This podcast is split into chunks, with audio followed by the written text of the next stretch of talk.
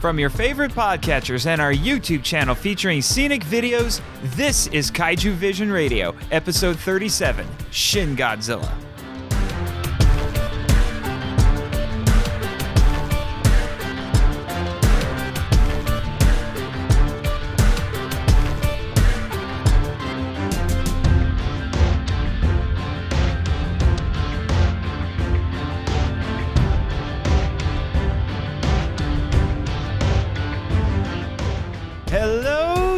Fans and kaiju lovers, and welcome to Kaiju Vision Radio, a podcast about the appreciation of giant monster movies.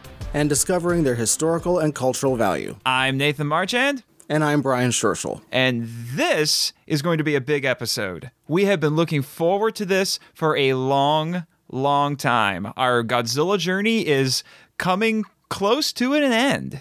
One of our missions as a podcast is to do things that no one has done before, and we have a treat for you. It's like this movie was made specifically for this podcast. This movie is a once in a generation experience, so special. And if you thought our Return of Godzilla episode was good, you'll love this. Yes, most podcasts, when they cover Shin Godzilla, they make really long episodes that are quite involved, and we're planning on doing the same thing. we are going to give you a really good show today. Our related topics for this episode are the Great East Japan Earthquake and Tsunami and the Fukushima Daiichi nuclear meltdowns. This episode will have a different layout than usual because there's so much to discuss.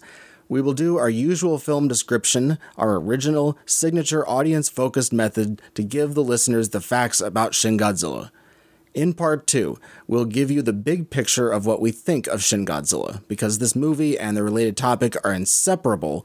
Part three will be a blend of our usual part two film discussion of Shin Godzilla and our usual part three related topics discussion, where we will chronologically address specific moments in the movie and we will add parallels to 311 as we go. 311 being the triple disaster, uh, so called with the earthquake, tsunami, and the meltdowns. And the word 311 is signified because it was March 11th, 2011. We hope you enjoyed this experience. Okay, Brian, we have a lot to do, so let's get to that film description. Take it away. You're listening to Kaiju Vision Radio. Godzilla is a godlike force of nature. Coming ashore with no apparent motivation, he metamorphoses through several forms via hyperevolution. He's indifferent towards humans unless they inflict significant damage on him, at which point he becomes destructive. Rando Yaguchi, the willful and astute deputy chief cabinet secretary, constantly clashes with the bureaucracy within the Japanese government while trying to resolve the Godzilla crisis. The Prime Minister's aide, the acquiescent but savvy Hideki Akasaka, complies with the older politician's decisions to climb the political ladder. The ambitious and informal Kyoko Ann Patterson is the special envoy for the President of the United States who provides vital information on Godzilla so she can further her political career. Hiromi Ogashira, a brilliant and unemotional Ministry of the Environment bureaucrat, offers several hypotheses on Godzilla and joins Yaguchi's team of misfits to formulate an anti Godzilla plan. Seiji Okouchi is the indecisive prime minister struggling to adapt to the ever evolving disaster. The human and kaiju plot lines are unified. With rare exception, the characters' jobs and actions revolve around debating what to do about Godzilla and or formulating strategies against him. Godzilla is a constantly changing problem in this film. JSDF helicopters prepare to attack Godzilla, but they are ordered to stand down when civilians are spotted, and Godzilla returns to the ocean. Later, the JSDF assaults Godzilla with helicopters, tanks, fighter jets, and howitzers, but their payloads bounce off Godzilla's skin and he destroys several tanks. American B 2 bombers drop massive ordnance penetrator or MOP bombs on Godzilla, which do injure him, but he recovers quickly and destroys them with lasers from his mouth and dorsal plates. The problem is neutralized thanks to Operation Yashiori. First, they use unmanned trains, American drones, and missiles from U.S. naval ships to deplete Godzilla's atomic energy and topple him. They then use compression pumps to empty a blood coagulant into his mouth that freezes him into a statue. The script, by co director Hideaki Anno, is a complex but focused story. There are many supporting characters and several subplots, but they all come together by the end. The film had a budget of 1.6 billion yen, or about $15 million. The special effects were supervised by co director Shinji Higuchi, who'd worked on several Godzilla films. While he originally intended to use a combination of CGI and traditional tokusatsu techniques, such as puppets and animatronics, the latter was later deemed unusable. So, for the first time in a Japanese film, Godzilla was created entirely with CGI.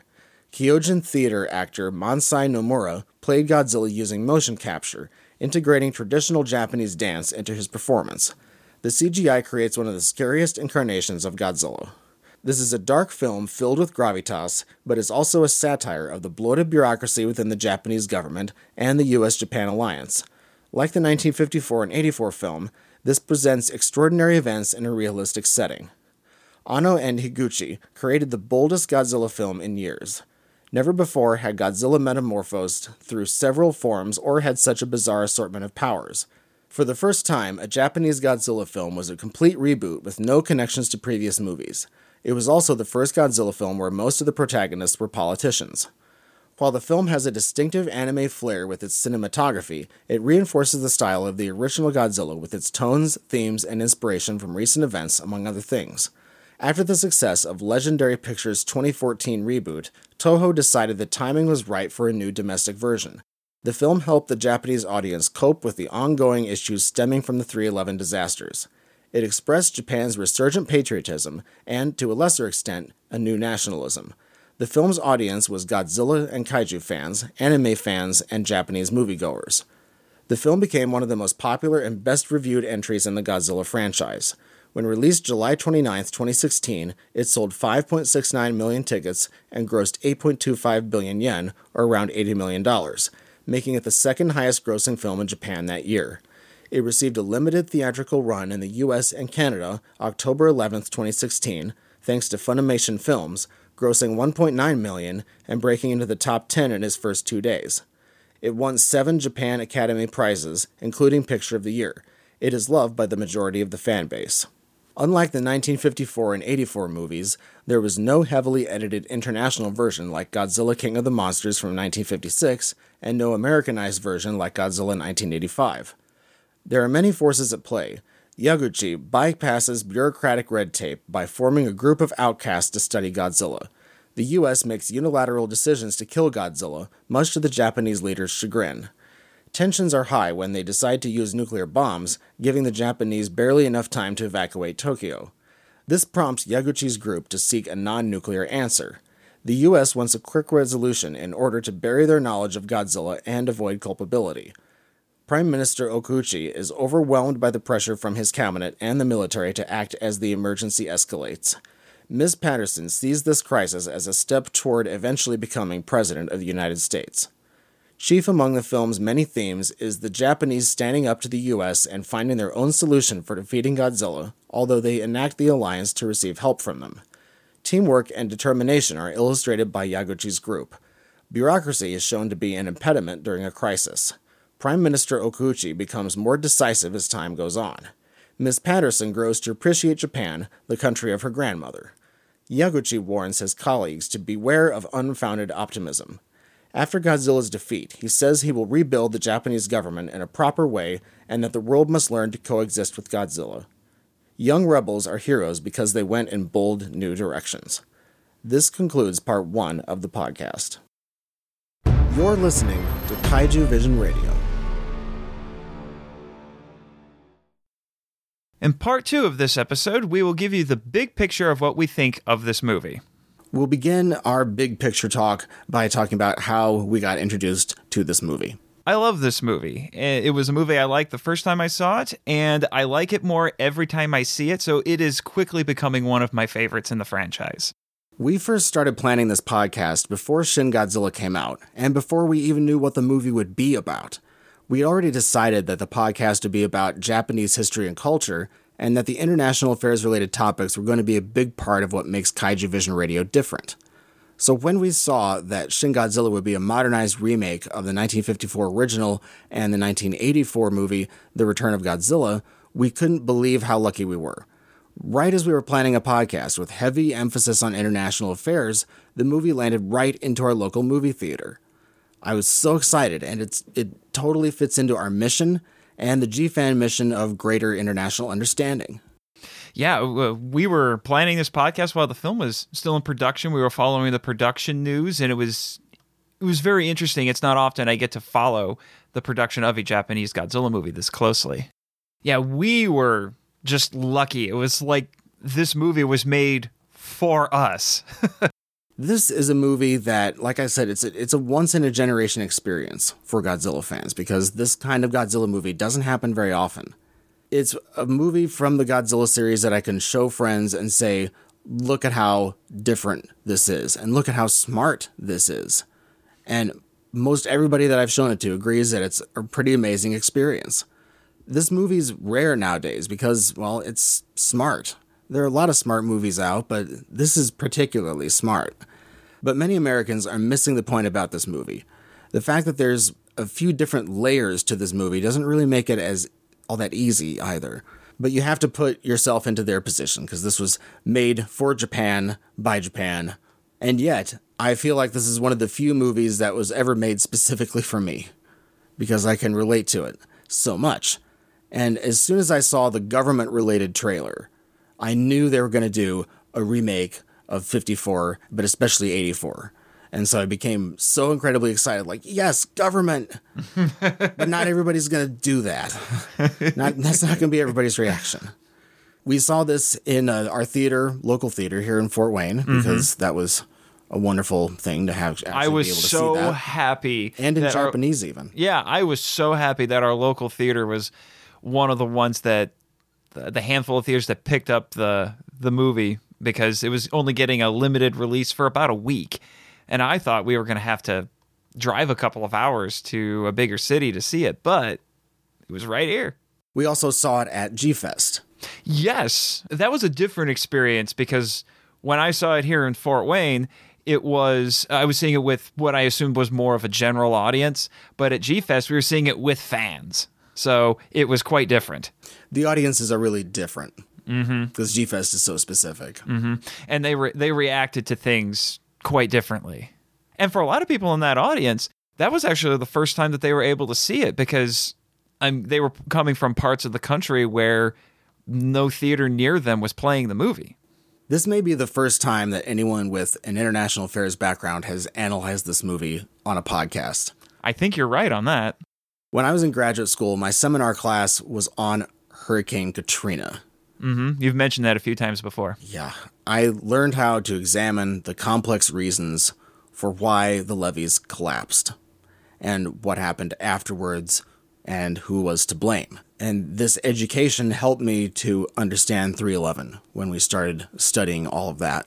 And I already learned quite a bit actually when it happened because I follow the news a lot, but this is going to be interesting. I, I have to say, your, your background in this has helped to educate me on the subject, and I really don't think I would have understood or appreciated Shin Godzilla the first time I saw it without the things that you had been showing me. and we had seen the real Godzilla 1984, not the 1985, but we saw the real McCoy plenty of times. Mm-hmm. And wow, I saw that in this movie so much.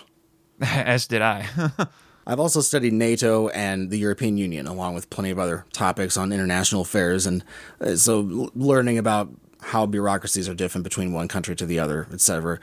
All through the course of this podcast, I've been approaching these movies as kind of a movie lover, cinephile, and, and as comparative politics and international analyst.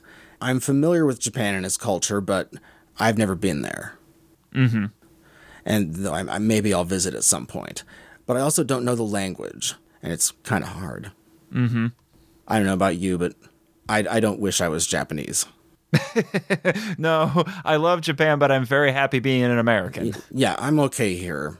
I don't want to really live there on a long term basis either. I just, I'm an American. I feel at home here.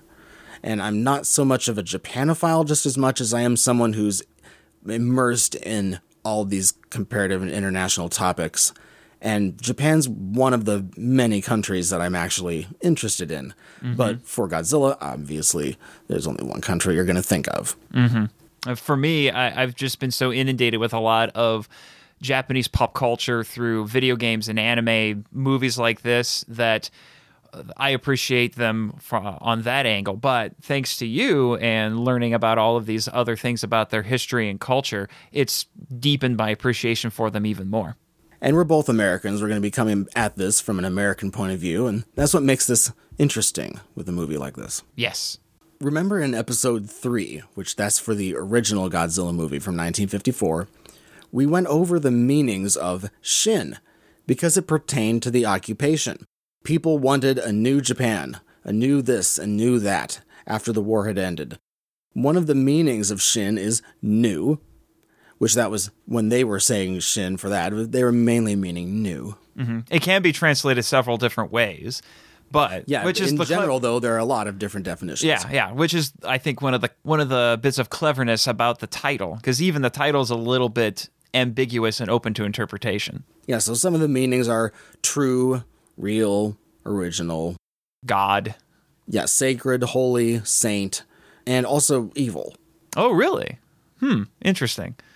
I've also heard, though not quite as often, that it could also mean evolution. There's some merit to those uh, those various meanings within this film, but I do think, as you were saying, Brian, that the one that makes the most sense is new. Is possibly true, but new sounds probably the probably the best for me. But maybe all the meanings apply. We don't know. it's like I said, it's one of the things that makes this movie interesting and quite possibly genius. 311 was a very, very significant event for Japan, obviously. We have to address that before we can move on. You can't separate this movie from 311. And this is much more of a disaster film in a way that, than a lot of other Godzilla movies because it's centered around a disaster. Mm-hmm.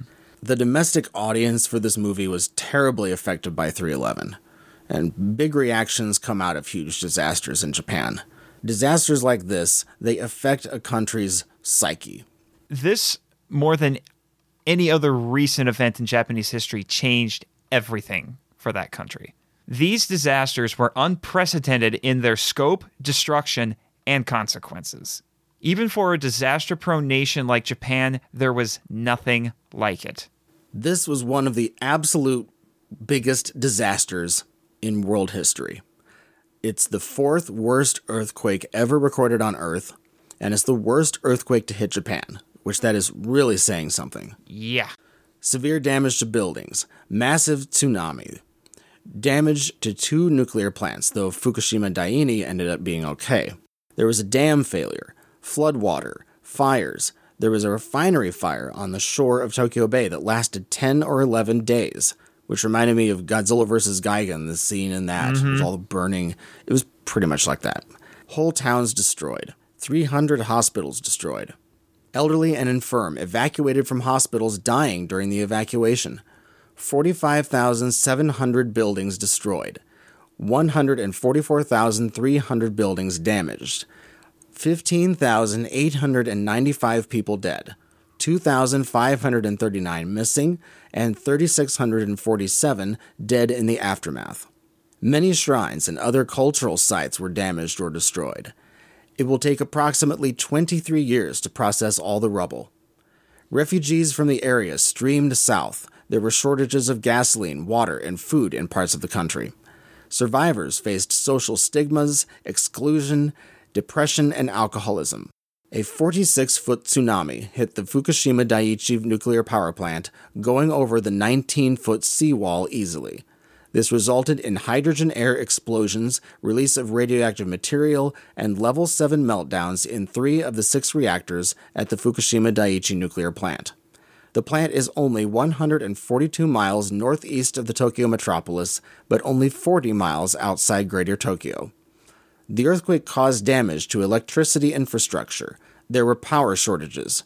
Rolling blackouts lasted 29 days. People stuck in elevators for days. Flights into Tokyo were canceled. 10,000 people were stranded at Haneda Airport. 13,000 were stranded at Narita Airport. The Sendai Airport got hit by the tsunami. We're talking the scenes not unlike the Tokyo earthquake and the submersion of Japan level bad. Yeah, I just saw that movie. I, I know exactly what you're talking about. Wind was blowing generally west to northwest, so the radioactive cloud from the nuclear plant went over that part of northern Japan. Corporate headquarters considered moving out of Tokyo because of the meltdowns. If the whole place had blown up, and without the Fukushima 50 and the plant manager, it would have been much worse, and Tokyo would have had to be evacuated. The point is, with a few international exceptions, unless you were in Japan during all of this, you didn't experience it, they did. They, as a country, went through incredible trauma, and we are outside looking in. This movie is about Japan. It's made for Japanese people, and the assistant director, Shinji Higuchi, told us that. Mm-hmm. He introduced the movie before the screening at G Fest last year, and he made that plain. This was made for Japanese people. And this, like the other Godzilla movies from Japan, are foreign films after all. One of the results of this national trauma is patriotism. This movie is also a movie to help people cope with this trauma, just as the first Godzilla movie was working through the trauma that we talked about in our episode about the end of World War II and the occupation. As well as the atomic bombs and fire bombings from the war, Godzilla here additionally represents 311 in all of his different forms. The imagery, Godzilla's evolutions, the government's response to this crisis, it all parallels this great disaster. But speaking of patriotism, we're going to go through a few definitions, and those are militarism, patriotism, and nationalism. And we're going to define these words. First, militarism. It seems that the definition of militarism is a little fuzzy. Some seem to think it means military ish. so let's actually define militarism the belief or the desire of a government or a people that a state should maintain a strong military capability to use it aggressively to expand or to promote national interests and or values it also may imply the glorification of the military and of the ideals of a professional military class and the predominance of the armed forces in the administration or policy of the state. So that means the military has a huge role in the function of everyday life in the government. Mm-hmm. The key words here are to use it aggressively and glorification of the military. Those are our two key takeaways here. The military is the example for how all of society should run. That's militarism. An example of a militarist state would be North Korea. Yes. Is there militarism in this movie? I would argue no. No. They're saying that they have faith in the JSDF as the last line of defense in a crisis. The last fortress, our hero Higuchi calls them. And well, isn't that a foregone conclusion? This is a crisis, and in the midst of such crisis, that's who you go to when you need help. Look at how long it took for the leadership to go to the military option in this movie in the first place. They hesitate, they look at the Constitution if it's possible to do it, and they know that the JSDF has to be used before they can come to the US for help. The military is definitely not the first option that comes to mind. No. The JSDF is generally not the preferred route of employment in Japan. There's a labor shortage, for one. Uh, a lot of them, they come from rural areas or small towns or smaller cities. They aren't paid all that well, and it's an all volunteer force. And the three branches, the JASDF, the JGSDF, and the JMSDF, are sectioned off, and they at this point they can't even coordinate communication as one unit. There's not much glorification of the JSDF in this movie but they do think of the JSDF in a lot of the same ways we think of our military. When called upon in a crisis, the military is supposed to save lives and protect the country. The nation honors their service and their bravery, but so do we. Since the SDF isn't a profession that everybody chooses, volunteering and sacrificing your own life for others is something to be thanked for. Here are some polling figures. All of the polls that we're going to be mentioning in this episode are current figures from the Pew Research Center Global Attitudes and Trends section. 79% of Japanese people in a recent poll said that military rule of Japan would be bad. They selected representative democracy as the best realistic option for how to run society. Democracy isn't perfect. It's the best alternative to what's out there, though. The vast majority of Japanese are not warmongers, though there is considerable concern in Japan about the military buildup in China. Here's our next definition patriotism. Patriotism is the ideology of attachment to a homeland. This attachment can be a combination of many different features related to one's own homeland, including ethnic, cultural, political, or historical aspects. Faith in one's homeland could also be accurate. But here's George Orwell's definition of patriotism devotion to a particular place and a particular way of life, which one believes to be the best in the world but has no wish to force it upon other people. Patriotism is of its nature defensive, both militarily and culturally. That's Orwell's take. Now, here's the big definition nationalism. Promoting the interests of a particular nation and promoting national identity, culture, language, race, religion, political goals, or common ancestry. Preservation of culture, self determination, and full sovereignty. However, here's Orwell's definition of nationalism. Nationalism, on the other hand, is inseparable from the desire for power. The abiding purpose of every nationalist is to secure more power and more prestige, not for himself, but for the nation or other unit in which he has chosen to sink his own individuality. He also described nationalism as, quote, power hunger by self deception, end quote.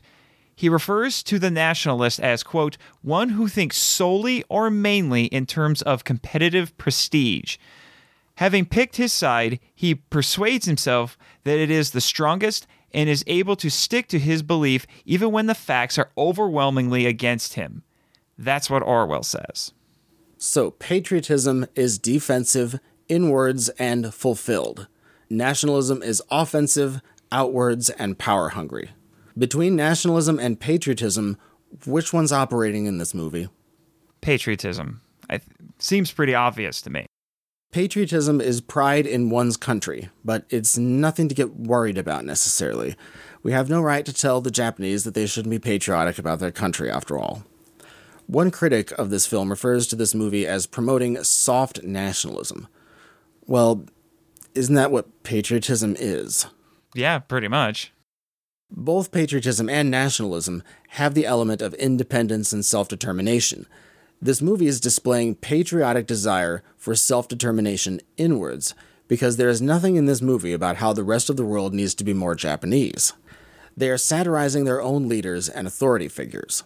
There are plenty of movies made in the US that are either patriotic or even nationalistic, but when it when you're the domestic audience though, you really don't think of it as much. No, you don't. and we're thinking of course that we're number 1. But many other nations think they're number 1 too or they want to be number 1. Mhm. And Japan's no exception. The 2014 Godzilla made in the US expresses patriotism as well. Ford and the United States Armed Forces are serving in order to protect the homeland and its citizens. This movie isn't nationalistic. There's not much cooperation with other countries here. The US solves things themselves with the help of Ken Watanabe. Shin Godzilla would be militaristic if the SDF could deploy itself and citizens wouldn't be in charge of the military then either. Or also if the SDF was used as the first option instead of as a last resort. When Japan tries to take down Godzilla with only the military option, the military option fails. That's very important. Instead, it takes courage, ability to speak the truth, formulation of a clear strategy, cooperation with allies, cooperation with the United States, scientific research, all of these things were necessary in order to defeat Godzilla in this movie. In the original Godzilla movie from 1954, the military appears to be unrestricted. They are instantly deployed, and random citizens cheer them. Instead, this movie realistically shows how many restrictions and controls are actually going on with the JSDF. The military recruitment poster has been a source of some difficulties about this movie as well, and it's partially a misunderstanding of the way Japan works and the way Japanese marketing works. The JSDF has its own anime mascots for the three branches as well. Anime is used quite a bit in recruitment posters. The poster was used as a way to thank the JSDF for being so involved with the creation of this movie, which they were. The info on the bottom is contact information for the JSDF on the left, and then on the right is a, is a message that reads, Looking for people who can defeat Godzilla. That likely doesn't mean we want people who would fight Godzilla in a literal sense. I don't think anyone would want to. And they know that they're not joining up for that, right? I mean, Obviously, Godzilla's not real. no. And it's more of a thing that it's more like we want people who are capable of winning against Godzilla. Mm-hmm. Not literally, though. There's also a message along the left side of the poster that says defend future now. But the US has plenty of advertisements on TV for the armed forces that we could talk about for a long time and do all these comparative politics things with, right? Yeah, and something I was gonna I was gonna mention that you, you, those recruitment commercials all look super slick and they have high production values. They're trying to make all of this look cool, almost like you you join the military. It's almost like becoming a superhero. You know, some of these Or you're uh, in a video game. yeah, or you're in a video game, you know, or something like that. They're trying to make it look appealing. And i mean the they used to have gi joe. It was kind of like this mascot for the army back in world war ii and that eventually became an action figure line and all this kind of cool stuff. So it's not unheard of. Yeah, it's kind of how military recruitment works in the first place, whether we like it or not. And compared to military recruitment works in other countries, including the United States, this isn't all that much of an anomaly, especially since the JSDF was so heavily involved with the film itself. Moving on from the definitions that we gave you about militarism, patriotism, and nationalism, we want to move on to how this movie is not different than most other Godzilla movies. So we're just going to go reason by reason here and follow it that way. This movie reflects Japan at this moment in time, effectively expressing the current state of the Japanese national spirit. The biggest examples of this phenomenon would be the original from 1954, The Return of Godzilla from 1984, Godzilla vs. King Ghidorah from 1991, Godzilla, Mothra, and King Ghidorah, Giant Monsters All Out Attack from 2001, and obviously this. There are many more, though, as we have made many connections in previous episodes on a weekly basis.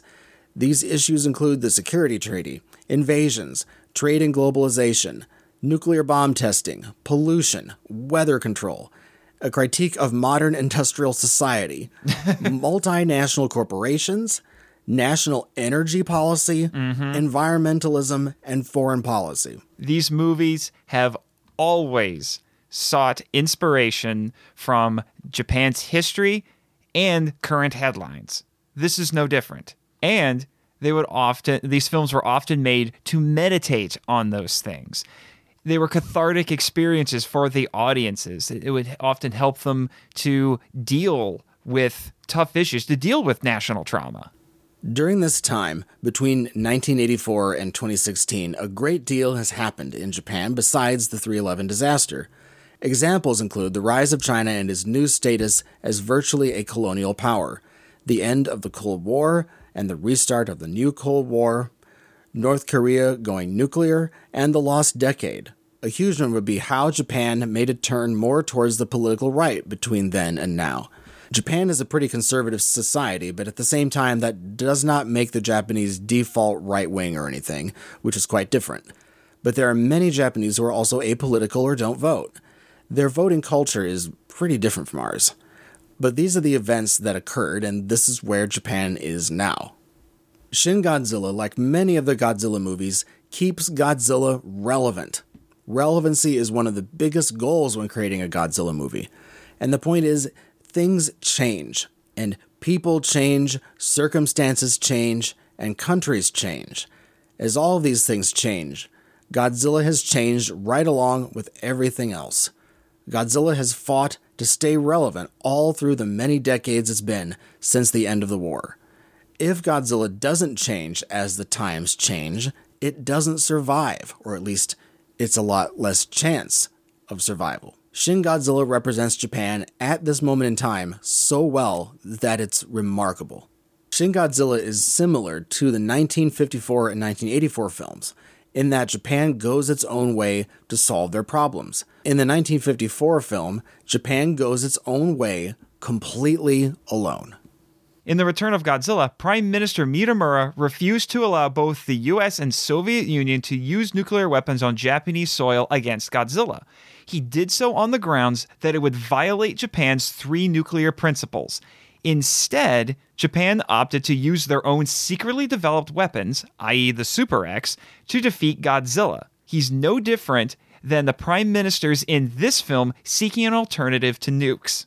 In Shin Godzilla, Japan agrees to a UN US plan to take out Godzilla with a nuclear bomb in Tokyo, but Japan goes its own way by teaming up with other countries, including the US, to take care of Godzilla before the deadline that the international community put upon them. It's their country, they take initiative, and they save themselves with other countries helping them. If Japan going its own way is nationalistic, then the two previous ones are probably even more nationalistic than this is. In this movie, more than any others in the whole series, it's clear that Japan cannot succeed without the help of others. And just like any other Godzilla movie, the military is ineffectual against the kaiju. This has been true since 1954. Even when the military did solve the kaiju problem, it was always with outside help from the environment, scientists, or other kaiju, among other things. In some cases, like Godzilla vs. Megaguirus, their victory is relatively short lived. In this film, there's a sense that Godzilla will thaw and threaten Japan again. In fact, the only Godzilla film where a military only solution succeeds is, ironically, Godzilla 1998. And that was a poorly made American film. Even though the JSDF is the most realistic by far that it's ever been in any of these movies, they're still weak. Maybe it's a thing where where you see it and it's real that that makes more of an impact like it's actually going to do something but they end up actually not succeeding at all as real this time as realistic this movie is. Yeah. it's very often plan b that ends up working whatever plan b is. In part one of these films we go through the various ways used to try to solve the problem that's presented. The solution that works is usually some sort of nuanced approach. Volcanoes ice all kinds of technology and vehicles, blood coagulants, anti nuclear energy bacteria, freezing rays, giant robots, missiles with giant corkscrews on the end of them. This movie is no different in that respect. In the 1998 movie, they shot at the problem until it killed Godzilla in name only. There are also, by our count, only four movies in the entire Godzilla series that don't have the JSDF or the military in them. One criticism is that this movie's message is give us our military back already. But the military doesn't succeed, it's part of a much larger picture. We absolutely don't want to say or venture a guess, even, at what Ishiro Honda would have thought of this movie. There's no way for we're us never, to know. We're never going to know. But we will try to see if there if we can recognize the Brotherhood of Man principle in this movie because I can. The, so can I. the original film's Brotherhood of Man connection is obvious. Japan denounces nuclear weapons and nuclear weapons testing and embraces peace with mankind, even though they solve the problem entirely on their own. In this, Operation Yashiori ends up working, and that involves cooperation with the US for military power, with France for stalling the Security Council, Germany for their technological power, and other countries for equipment, etc. Compared to The Return of Godzilla, Shin Godzilla actually depicts more international cooperation than that does. At the end of the day, Operation Yashiori results in a peaceful solution, just as in the 1954 and 1984 movies. And you already hinted at the whole thing about working through trauma with these mm-hmm. movies. The 1954 film is the ultimate example. It's about the war, the occupation, the atomic bombs, and the Casa en- Bravo test. Mm-hmm. The end of censorship as Yeah. well. And in this one, it's about 311. But both of those movies, they're about coping with what mm-hmm. they've been through. Just like in the 1954 film, this movie is channeling the public's outrage. Big time. In the original Godzilla, the people are expressing outrage at the Bikini Atoll test, the atomic bombings from the US, and all the other forces they believe made them suffer. Shin Godzilla is channeling outrage that the Japanese felt towards their authorities because every level failed at properly reacting to the 311 disasters. The system didn't work, and they're unhappy with its performance. The old guard is criticized as part of the ineptitude of the government as well. It is progressive young people with complex solutions that fix the problem, not mm-hmm. the old guard. There aren't very many entities that escape criticism in Shin Godzilla. No, especially in Japan. This is also similar to the first movie in that this movie makes Japan appear as a victim. In this one, Japan is a victim of the secret American research project that turns into Godzilla. This mirrors how the Japanese were victims of 311 as well. In the original movie, the Japanese are depicted as victims of the atomic bombings by the United States, and Godzilla is a metaphor for those events. Between the original movie and Shin Godzilla, which movie is harder on the United States? I'd say, at the very least, both. Yeah, it's just that it's more implicit in the original film because the U.S. is never mentioned by name. The, to- the the bombings and the tests are mentioned, but it's assumed that everyone knows that those were all conducted by Americans. In this one, the United States is mentioned by name. But this is a satire, at least. Yes, that is the biggest difference.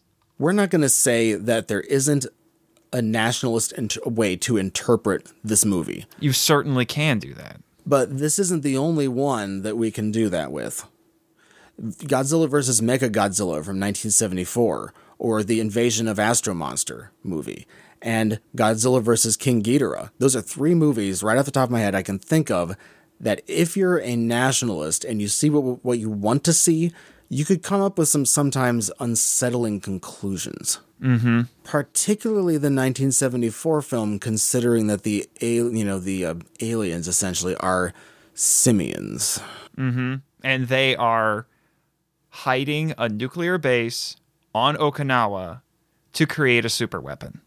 But examining issues aren't the same as actually taking a position on those issues. Like in the 1954 and 1984 movies, Shin Godzilla is an unvarnished and complex expression of the Japanese national spirit. However, for the first time, this movie wasn't edited into another version first. For the 1954 movie, we saw an edited version in 1956 and we waited until 2006 for the original. That's 52 years. For the 1984 movie, we saw an edited version in 1985, and we waited until 2016 to see the original. That's 32 years. For the 2016 movie, we saw the original version in 2016, and it was shown in movie theaters across the country, including Fort Wayne, which is where we are. I would expect some to react negatively, because any two given people, especially Americans, but also Japanese, may not interpret this film in the exact same way. So, what was taken out of the 1954 and 84 originals? The politics, the history, the Japanese national spirit. Why was that taken out? Because of the way the Japanese national spirit was expressed. The 1954 film got edited into a normal giant monster movie. The 1984 film almost got turned into a disaster were it not for Raymond Burr, who quite possibly saved the movie from a fate worse than death. yeah, keeping it from becoming entirely B movie schlock. Now, here's my real point. It's my understanding that Godzilla fans like the original versions of the 1954 and 84 movies because it's the real thing. It's a truly real foreign film experience because expurgating the spirit is wrong. Well, Shin Godzilla is the real thing, and we don't have to see a 90 minute dubbed version first and then sit around for decades for the original. If we had seen a cut version first, the complaint would have been what? We want the real thing. We want Godzilla. Give us the real Godzilla. Instead, we got the real thing right away in the theaters and delivered on a disc to our front doorstep, or if you stream it. But now, there are complaints that this movie is nationalistic, etc., which is exactly what I would have predicted what would have happened with the 1954 and 84 films had they been released as is. Just like I enjoyed the real thing for the 1954 and 84 movies, I enjoy the real thing here. Do we like this movie simply because it's from Japan? No. No. I find it terribly ironic that we get an uncut version of this movie released only three months after it's been out in Japan, and the response to it has been a little bit of a mixed bag over here. Whereas for years, Godzilla fans, kaiju fans, fans of Japanese monster movies in general were clamoring, fighting to get these movies brought over here in high quality presentations, in widescreen, subtitled, uncut, all of these things. And they were eventually rewarded with that. The film companies started listening and they started creating pr- uh, presentations of these films like this. New DVDs were coming out that had subtitles, that had all these things for them. And then the same thing happens here. For the first time, we have a solo Godzilla movie that's highly political, and they don't react to it like uh, like you I would expect them to. Not with excitement about how we don't have to worry about waiting forever to get this in the original version as the creators intended it. The irony of it of it just gets to me. A lot of the titles in the Godzilla series, they were technically known as rare DVDs. Yeah. I remember that. A lot of people remember that. I remember trying to track a few of them down on VHS, and the VHSs were hard to come by because they hadn't been released on DVD yet. Or if you look on websites to buy them, they can sometimes have very high prices because it's out of print. yeah. Our next sort of subheading in this conversation about the big picture of Shin Godzilla, we want to talk about how this movie is realistic and satirical. One of the biggest objectives the creatives of Sh- Shin Godzilla had was realism. It's the most realistic Godzilla movie ever, especially with regards to the military equipment and the governmental procedures. Hideaki Anno, in an interview, he said Asia is where it's at now. We'd best be good with our neighbors. The previous generation is with America. In my generation, though, you turn more and more to domestic matters, and you look more inward. And that's a lot of what this movie is actually about. It's looking inward. It's about domestic issues, just as this movie is obviously for the domestic audience first and foremost. But he has to be realistic in this movie too, so Japan's most important ally is the United States. Russia and China are mentioned together and are mostly viewed as unproductive since they use the United Nations to pressure Japan. As this movie is very realistic, in a lot of ways, the security treaty and the status of the SDF are subjects. For the first time ever, the United States and its military play a key role in the story. America participates not only in the military only plan to get rid of Godzilla, but also in Operation Yashiori, which is our Plan B. Japan needs the help of the US both times. Japan asks for help from the US both times. And they get our help both times. Japan is working with allies that they already have in real life. In this way, Japan is showing that it can and will have good relations with Western democracies around the world. But this is a difficult balancing act. It's a tough question in Japan about how to build up the military and protect itself while also eschewing militarism at the same time. There are historical issues. No one said this was going to be easy. The current security environment in East Asia is incredibly tense. Japan is building up its armed forces and increasing its defense budget because of North Korea's belligerence and China's expansionist military buildup. 83% of Japanese view China unfavorably, and only 4% say China's military buildup is good for Japan. At the same time, the United States is rebalancing its military commitments in East, in East Asia, and as the US reduces its role, Japan does have to fill the vacuum that is left in order for things to remain stable. We don't believe that Japan having to spend more on its military is a wonderful thing. We kind of wish that they didn't have to. But that's just how things are right now. Shin Godzilla shows how young people save the country. Younger people are more hopeful about the future than older people are. Young people are mostly patriotic, they propose inventive ways to solve problems, and they want to challenge the system, and they have a can do spirit. In polls, younger people even have more faith in government than older people do. Like Yaguchi, our protagonist, they propose bold policy solutions.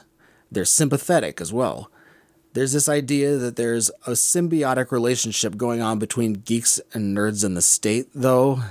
Yeah. Uh, the supposed message is that geeks and nerds should join with the state, therefore making the geeks and nerds more powerful and making the state more powerful.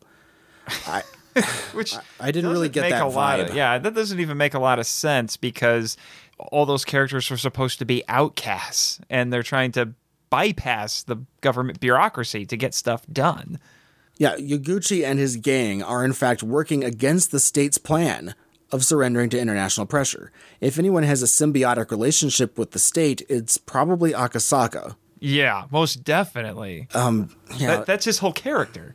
As a conformist, he is in tight with the old guard and the state. The original movie railed against the conformists in the diet. When the diet was destroyed, the audience cheered. One reason that they might have cheered was they just thought that it was all BS. Yeah. Realism is the reason why the bureaucracy is so inflexible and is such a failure in Shin Godzilla. Especially during the 311 disasters, the whole system failed, and it failed all the people that it served. This is such a big part of the movie because it's mirroring what happened in the 311 disaster. Regarding bureaucracies, bureaucracies are not good at solving new problems, especially if that problem is urgent and evolving, as this one is. This is a case where a second lost thinking or asking questions to experts is a second that you lose and that you spend in not responding. The whole thing about this, you know, all this stuff isn't in the manual. We can't we haven't done any exercises for this. This is unprecedented. You want me to de- make a decision right now? Yeah. All of these instances where a quick decision is necessary, but those in power don't know how to respond. and they're good at fixing things once they learn how to, and they're pretty slow at it.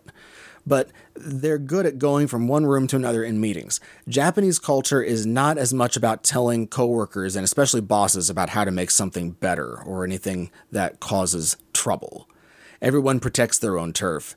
They pass the buck, and the decision making processes are terribly slow. If a lower employee has a bunch of good ideas, it's probably not wise to tell your superiors. The Japanese can relate to how bureaucracy is depicted in Shin Godzilla because they know how much things work like this. I kept having flashbacks to Ikiru. Which is a brilliant film, by the way. Yeah, starring Takashi Shimura. It's one of the greatest movies possibly ever made. Another movie strongly related to Ikiru is Brazil, Yes. created by Terry Gilliam. Which took a lot of inspiration from Ikiru. Watch the long version of it, though. It's one of my favorite movies ever. It's related to Orwell's 1984 as well, mm-hmm. and it heavily criticizes bureaucracy. Another way this movie is realistic is the amount of hesitation in the government with regards to the use of force. Because the JSDF in this universe has never been activated, because this doesn't even acknowledge the first movie. It pretends as if no other movie in the entire series exists. It is a total reboot. It's also accurate that the SDF is the last line of defense in Japan, although the US plays a large role. What's more, this movie is accurate about how civilians control the JSDF. Civilian control of the armed forces is a keystone of democracy. The JSDF in real life are volunteers. They sacrifice themselves if needed in order to protect their country. They are here to save others if they are called to do so. This is exactly how the JSDF works, and that's how they're treated in this movie. One thing I don't understand is that Americans don't seem to connect to the satire of bureaucracy, or they just miss it. And That is really surprising because, I mean, I don't think we, uh, the United States has quite as much of a glut of bureaucracy, but we're all familiar with it. yeah, American bureaucracy can be pretty bad too, depending on what you are trying to do. What's funny is 57% of Japanese trust their national government to do what's right for their country. In the United States, it's 51%. so they actually have more faith in their government than we do. And I feel like if Americans knew more about the movie before they went in to see it, they might have known what to look for and mm-hmm. they would have understood it better. But it's hard to make a trailer about this aspect of the satire. I don't know how you're going to do that because that Yeah. didn't come through in Didn't really in come the through other in even in- the even the government ish trailer. It, it Yeah, didn't it didn't. It was just more about them responding. But Yeah, well, it, it didn't go into the level of satire. No, it didn't. The the trailers for this presented it as maybe at best something of a political thriller that had a kaiju in it. Yeah, that was about the most you could get out of it. Our last subheading in this talk about how we view the big picture of this movie is how this is just a movie, and there is plenty of satire. And that might be the issue here. There's a lot of realism that we aren't used to in Godzilla movies, and that's right up against a whole lot of satire. which is very interesting juxtaposition, to say the least. And the US Japan alliance is satirized on a regular basis during this movie. and they're not being serious as much as they are reflecting a wide variety of Japanese opinions about the US. Kayoko, she is the personification of the satire of Japan's relationship with the US. And we need to examine her character arc to truly understand how this character functions. Because at the beginning, she looks at Japan as a tributary state that will do anything she says. She's unfamiliar about how Japan works, and she's kind of arrogant.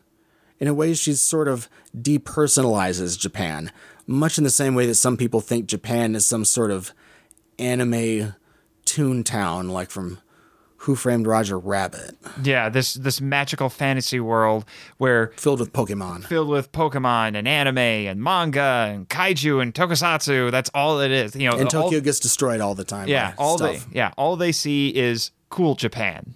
But as the story progresses, Kayoko learns more about Japan, and once the gravity of the situation gets worse in the second act, the Japanese part of her activates, so to speak. Her character is Japanese American. She's talking with Yaguchi and then referring to Godzilla. She gets part of the way through the word in English and she starts again and says the Japanese word for Godzilla. which is not effectively communicated in the subtitles. So it was something that I actually missed until you pointed it out, Brian. And at this point, she has personalized Japan. She gets the reality of Japan's position, and her character has become matured. So, as she learns more about Japan, the more understanding she becomes of the country and its people. This is identical to the path many Americans take once they learn more about Japan, or any other country for that matter. The more you learn about it, the more you are able to personalize it. It's also possible that the film views Japanese Americans positively, and that since a Japanese American's participation in Operation Yashiori helped defeat Godzilla, this movie may be looking at Japanese Americans as a bridge between the two countries. Because of the fact that this movie is a satire, Americans shouldn't take it too seriously. This is, after all, a Godzilla movie. Even though things are realistically depicted visually, the satire reigns supreme. I'm not offended by the criticisms of America, as in reality, Japan and the US are extremely close. Prime Minister Abe called the alliance an alliance of hope. In the aftermath of the 311 disaster, 80% of the Japanese polled had a favorable view of the US. Operation Tomodachi was a U.S. operation involving 24,000 U.S. service members, 189 aircraft, and 24 naval ships. The operation provided aid, helped with water to supply to the nuclear plant, and lots of other kinds of help. We have good relations despite all the history, and as a result, the alliance can withstand satirical criticism in a Godzilla movie. Shin Godzilla criticizes Japan more than it criticizes anything else, after all. I was going to say, I mean, if a handful of remarks here and there about the U.S. means this movie hates America, then man, it must despise Japan. Since this is a satire, this movie does play around with issues in the same way Anno does when he writes other stories. The movie expresses a wide variety of opinions within Japanese society, and people will draw their own conclusions based on their own viewpoints. But simply playing around with these subjects isn't the same as actually endorsing a particular policy. I would refer you to Godzilla vs. King Ghidorah, where the movie hardcore plays around with subjects like Japan's post war success, Japanese nationalism, and the rest of the world going after Japan because of its tremendous success in the future. And by the way, that film was written and directed by somebody who said he loved America. In Invasion of Astro Monster, the movie plays around with the international affairs implications of alien invasions. But just because this movie fools around with things, it doesn't mean it's taking a position. This movie would be diminished if it took a particular position on hot button political issues in Japan. Yeah.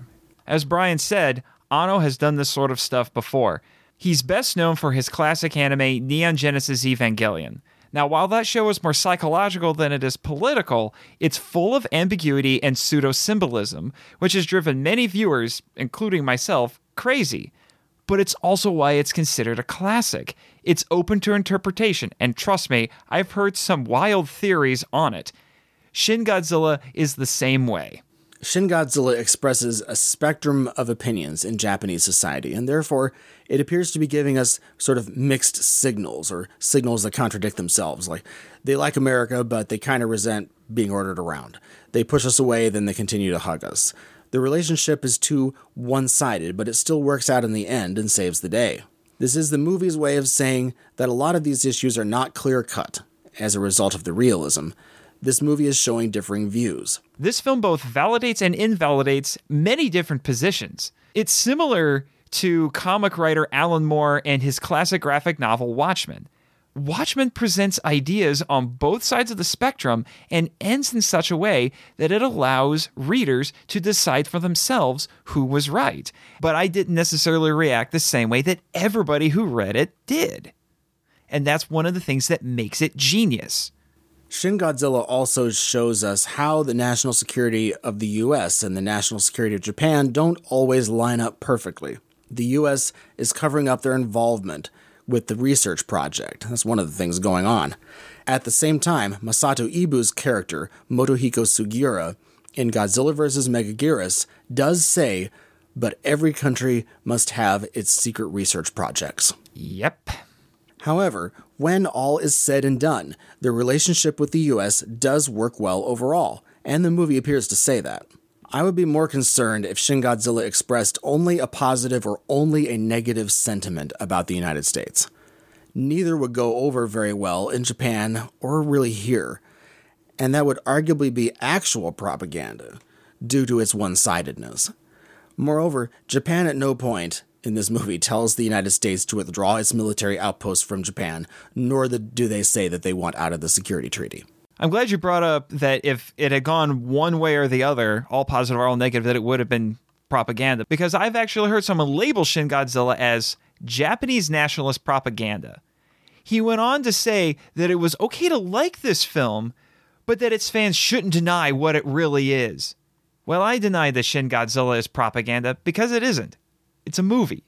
A movie with a lot to say on important subjects, but it's ultimately an escapist fantasy meant to entertain an audience for two hours and make a lot of money. Just like any movie. I know propaganda when I see it, and I'm sure most people would see through it if this film was propaganda. Getting back to why Anno is being ambiguous about things and letting people decide for themselves, that's why Abe praised this movie.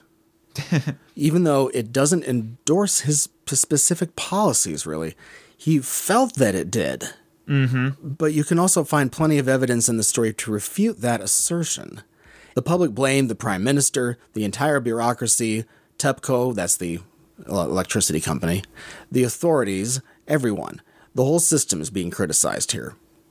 We're not saying that there's not a nationalist interpretation of some of the events in this movie, but examining an issue is not necessarily endorsing a given position, there are also quite a few movies in the Godzilla series you could say that about. We've done a few episodes about movies where there's complex symbolism going on. We do understand what Japanese far right nationalism is, and I am familiar with the history of it up to its present day. We're not going to endorse any Japanese political parties or candidates or positions. it's not really our place to do so. No, that's up to the Japanese to decide it for themselves. We don't believe this movie is nationalist propaganda. We don't think that praising this movie is an endorsement of the Liberal Democratic Party, Prime Minister Abe, or, or party agendas, political agendas, etc. I would point out, though, that for Americans to accuse this movie of being nationalist militarist propaganda does sound kind of odd. We do have 50,000 troops in Japan, as well as other troops that are spread across approximately 150 countries. 64% of the Japanese public say that China's power and influence is a major threat to their country, while 62% say America's power and influence is a major threat to their country. That's pretty interesting. Yeah, but it's also understandable. Anytime you have a superpower like this exerting a lot of influence, it can make other nations a bit nervous. Nervous, yeah. In the 1984 movie, it was the Soviet Union and the US. Mm-hmm. And so, so things so J- changed a little bit, and yeah. now it's China and the U.S. Yeah, but again, Japan is finding itself sandwiched, caught in the middle between these two superpowers. Well, that concludes our discussion of what we think of Shin Godzilla, the big picture. Now we're going to move on to the chronological rundown of the film up next. You're listening to Kaiju Vision Radio. We will start with our chronological rundown of the movie very shortly, but we'll get to our general impressions on the movie first very quickly. One, I love the music. actually, we would highly recommend that you uh, actually listen to the Shin Godzilla soundtrack. yeah, we listened to it a lot. Uh, oh my gosh, we I was both preparing for this episode. I was listening to it constantly, putting all these notes together, writing part one. It was, it has been pervading my, uh, my ears so much. I love the English lyrics in the music that was created by Shiro Sagisu. Which doesn't surprise me at all because he he worked with Anno on Neon Genesis Evangelion and he did similar things in there as well. And of course, the classic Ifukube music is played just at the right time and totally works. Mm-hmm. At several points in the movie too. Okay, number two, I like that this movie is for adults. Yes, it's a very grown up movie. Three, the sound is pretty great. Mm-hmm. I like the interesting 3.1 mix. Mm-hmm. Four, cinematography. Yeah. The cinematography in this is incredible. It's unlike anything we've seen in any of the previous movies. We're not seeing miniatures in this. It's footage of real cities with Godzilla added in with CGI, and that allows for shots that could never be achieved before. And Anno loves fast panning camera angles because it has a lot of energy. Yes, it's shot so well. And the CGI, this is a $15 million movie after all. It's not a $250 million CGI amusement park ride. This this is a little bit different scale wise, and so you just got to remember that too. If if you have misgivings with the CGI, I don't really have all that much. I like the tail being up in the air because mm-hmm. they can finally do that now. Mm-hmm. That's different. I like that. Mm-hmm. And this Godzilla, this version of Godzilla, is probably a one-off version. Yeah. The interesting thing that we found out at G Fest last year in 2017 was that the Godzilla in this was made using motion capture, which yes. I didn't know. I thought it was just entirely CGI. Uh, they used a, a street performer who integrated traditional Japanese dance into his performance. I think Higuchi mentioned that the form of dance that he was doing was meant to portray gods. So it definitely fits in with the presentation and themes they were getting at with Godzilla in this film. Getting back to how this movie's shot, you have to film all of these scenes right in order to keep people engaged, especially with all these government scenes like this. And seeing it on a big screen makes it even better, but you have to film it. It's almost filmed like an action movie. I know. Sometimes going back and forth, and there's a lot of activity that probably doesn't work. And so it might be the best cinematography or camera work, maybe in the entire franchise. Definitely up there. As far as just new style. Mm-hmm. But the classic style, there's going to be a different champion in that category. Mm-hmm. Anno has this uncanny ability to shoot something that would normally be very boring, like any of these government meetings, or even the meetings with Higuchi and his band of rebels, and he makes them exciting. Five, the subtitles. I'm a big fan of subtitles. I watch movies with subtitles all the time and with captions, whatever it takes in order to get the words on the screen. It, I, I, guess some have said that there's too many subtitles. It, it is a little bit daunting, I have to admit. First time seeing it in the theater was a bit daunting. Yeah, uh, because you you have three levels of subtitles because it'll be location, character name and position, dialogue. So you're just you're getting bombarded with it. You have you almost have to watch the movie at least twice, maybe even three times to try to, to catch everything. The pause button is your friend. Yeah, and we, unfortunately, you can't do that in the theater. No, which was one of the things that made it a little bit frustrating in the theater. But it was also one of the things I was I wondered to myself, I was like, I wonder what this would be like in the dub, if it would be easier to process. And for one of my rewatchings for this podcast, I actually did watch it in the dub, and the dub is all right. The some of the you can tell that Funimation was using people who normally dub anime because the voices were a little bit odd, but the dialogue mm. and the acting was actually pretty good it made it a little easier to process, but it wasn't necessarily better. While preparing for this episode, I went on to that movie database oh, as boy. we refer as I refer to. The, the reviews of this movie are f- about 50 to 60% depressing.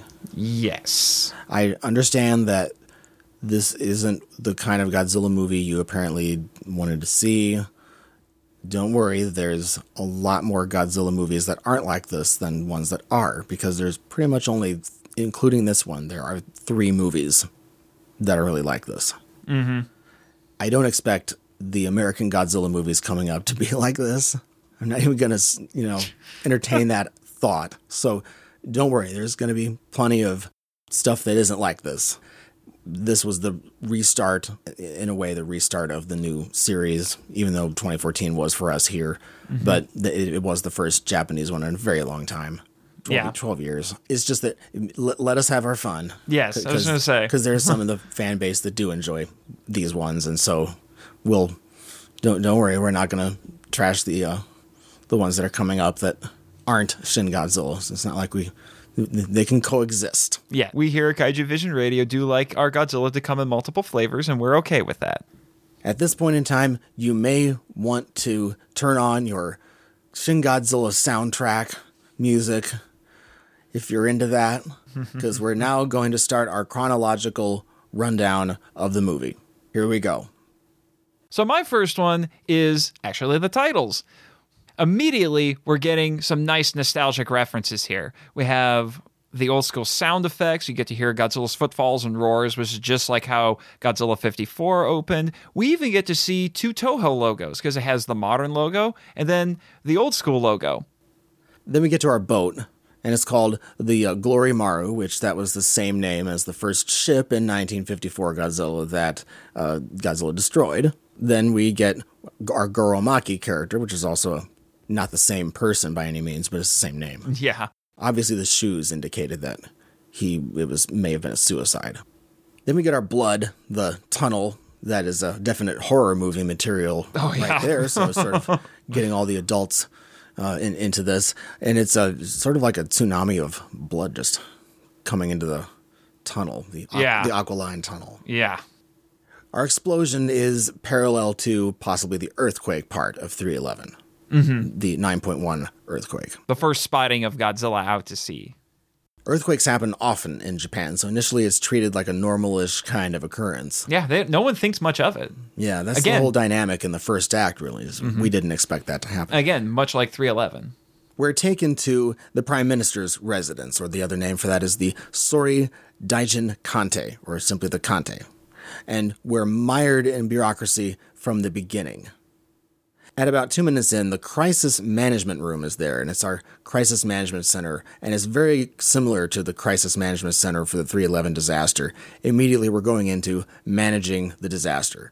And first thing they do is reorganization after a meeting in the conference room, and the our, our satire is off and running. You'll notice that a lot of, early, especially early on in the film, there's some found footage style shots, mostly using people's smartphones and these are holdovers from an initial idea they had where they were planning on making this a found footage Godzilla movie. So they were more or less making Cloverfield, but set in Japan and having Godzilla. It was done because social media and amateur video were commonly used on 311. Unfortunately, they abandoned the idea because of budget. Or fortunately. Probably. Having it peppered throughout is certainly added some flavor and style not sure how it would have gone over if the whole movie was like that. Yeah. At 317, there's a picture of the Kisarazu man made island, which is in Tokyo Bay, and that's where the bridge meets the tunnel. And if you find this location on Google Earth, zoom in and you will find two footprints. Large footprints. With four toes. Mm hmm. That's pretty awesome. I didn't know about that. I didn't either. I just happened to see that when I zoomed in and I was like, what is that? Oh my gosh, that's awesome. 328, there's the part with the evacuees sliding down from the tunnel mm-hmm. and they're laughing and kind of just nonchalant about it. Mm-hmm. I remember um, seeing that in the trailers as well. Mm-hmm. We see the prime minister for the first time four minutes in. Nearly the first thing out of his mouth is, never mind the details. Really sets the scene for the whole movie and his character, doesn't it? Leave it to the people downstairs if there's nobody dead, too. In the PM's room, that's Prime Minister, in the PM's room, we have the Minister Sekiguchi. And he's uh, from the Ministry of Education, Culture, Sports, Science, and Technology, or MEXT or MAXT. He mentions the possibility of an unidentified nuclear submarine meltdown.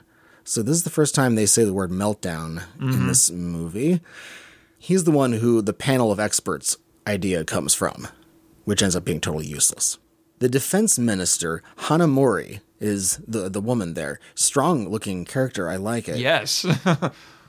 In a certain way, that maybe it's just me picking things up that I that aren't there, but she kind of looks like Yuriko Koike, who is the first female defense minister from Japan in 2007, and she's currently the governor of Tokyo. I don't know if that matters at all, but if you get a picture of her and if you look at the uh, defense minister Hanamori, look back and forth at those two pictures and you'll get what I mean. The undersea eruption idea is floated, and then the other minister has to say, Excuse me, and say it's definitely not. And then the guy says, Well, you should have told me sooner. And he's like, Sorry. All, all this is so counterproductive to actually solving the problem. 502, Yaguchi speaks to the PM for the first time and he says there's something down there. I looked on my phone three minutes ago and saw footage from people's devices. And the first response is what? Preposterous. Mm hmm. Video footage of the actual thing? Preposterous. Nothing conclusive. And then we change rooms again for another meeting after not listening to what Yaguchi wants to say. mm-hmm. The chief cabinet secretary, Ryuta Azuma, is played by Akira Emoto, and he was General Akira Yuki in Space Godzilla from 1994. The guy with the blood coagulant gun. He's actually one of my favorite characters. I, I, I really like how he has his glasses down on his nose like that. Yaguchi is told by Akasaka not to rock the boat. He tells him, quote, It's good to be a rebel, but think of the guy who got you here. I can't help but wonder if Akasaka, uh, who Akasaka is talking about. Was it him?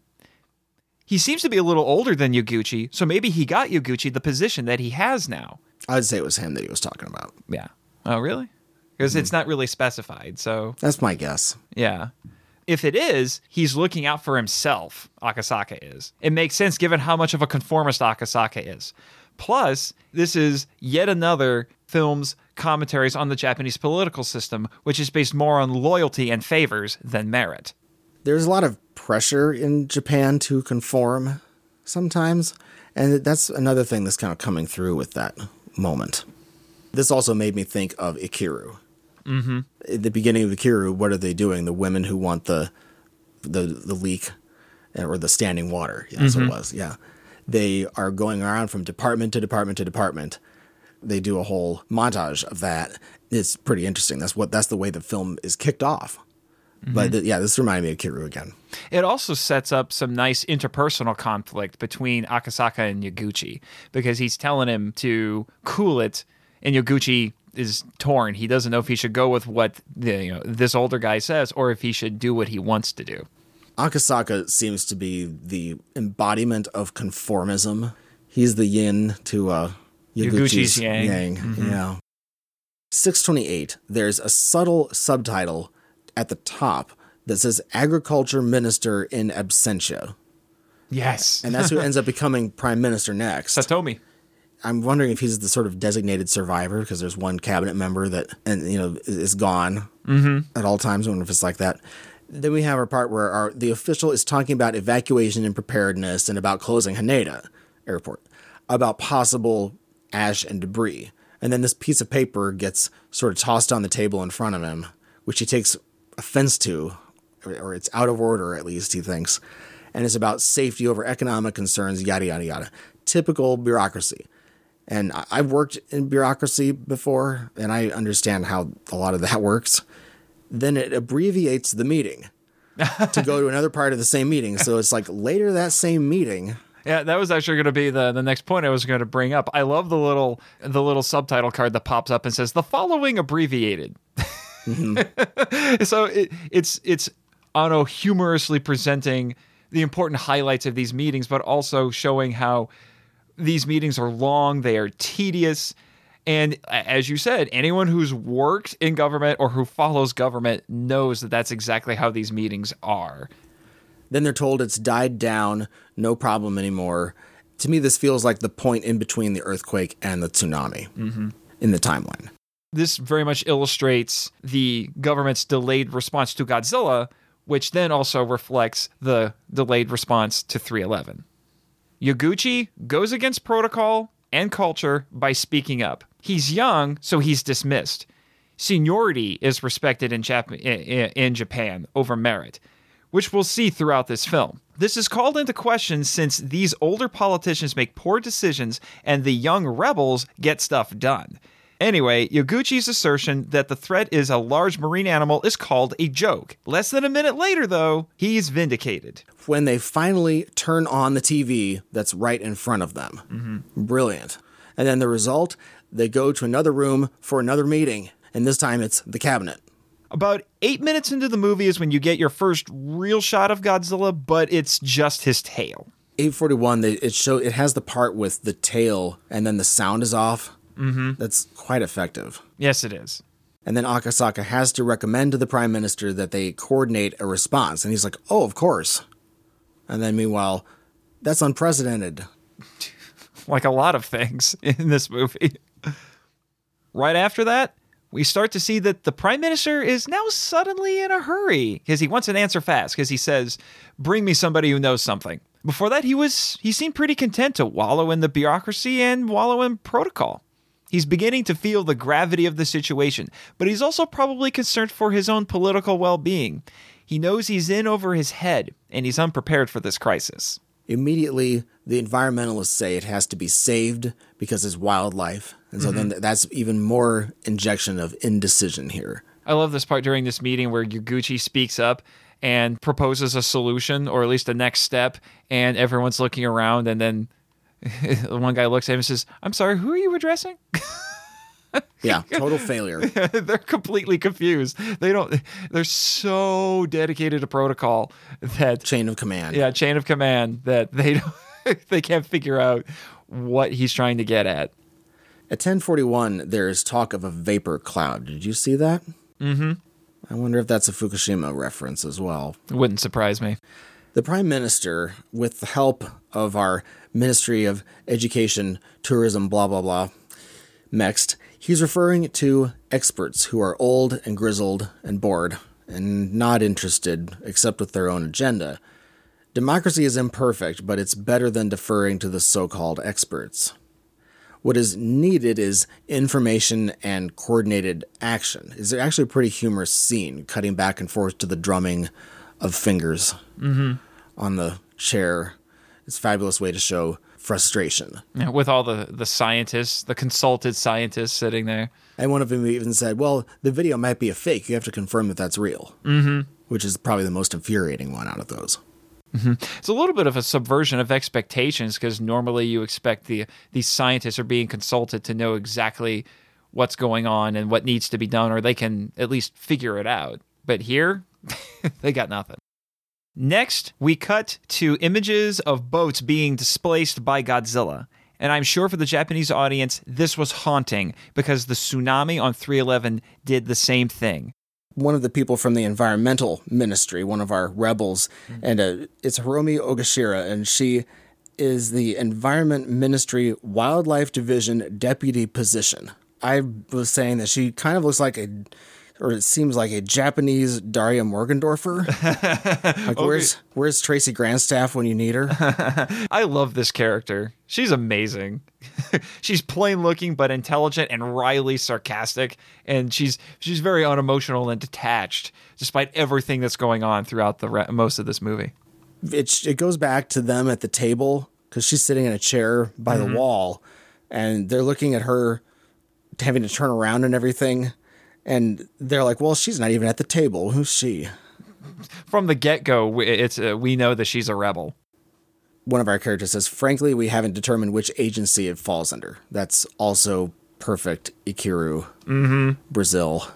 Right after that, we have our Mex minister again, and he's eh, like one of the probably fossils that he had down in that one you know, greeting room w- with the scientists is news that Godzilla has fin-like feet, so it can't go on land. And then Hiromi sort of interrupts and says, "Well, actually, that's incorrect." And the environment minister then apologizes to the prime minister for his deputy chief's poor decorum. And then our next minister, Sekiguchi, he gives Hiromi this hilarious, nasty look oh. for her daring to say something contradictory, even though it's factual, ends up being factual. If looks could kill, man. then this idea of a press conference is floated, and they tell you know in order to calm the public, then they should be getting a handle on the situation actually. But now they're sidetracking to PR, even though mm-hmm. they haven't found really any information about this at all. This part with the uniform, the workman's overalls, mm-hmm. yeah. Prime Minister Naoto Kan actually wore that during the emergency phase of 311, and after the design, after the disaster finally finished happening, and the aftermath was predictable, he went back to his business suit. But he wore overalls to that first press conference that he did. The other high ranking officials that you saw by him, they were also wearing workman's overalls. Mm-hmm. In the real press conference, authorities said that no harmful gases escaped the nuclear plant. This was just water vapor from the cooling process, which this ended up not being true. Prime Minister Kan told President Obama that there was no harmful gas re- release in a phone call. In the movie press conference, what happens? He says that Godzilla is not expected to come on land, then immediately found out it's that he had. land, which that's totally re- uh, sort of reenactment of what actually happened with all this. Three of the six units at Fukushima had cooling system failures, and the tsunami went right over the wall. Another really satirical scene at this point is the there's a scene where that cuts back and forth between the politician saying the situation isn't that bad and Godzilla displacing boats in the river. Yeah, really big you know contrast between reality and the world that they're bubbled. Yeah, Their bubble is in. What they're trying to present to the public. Yeah. We have probably my favorite track on the entire soundtrack, which is called "Persecution of the Masses." It's wonderful. Mm-hmm.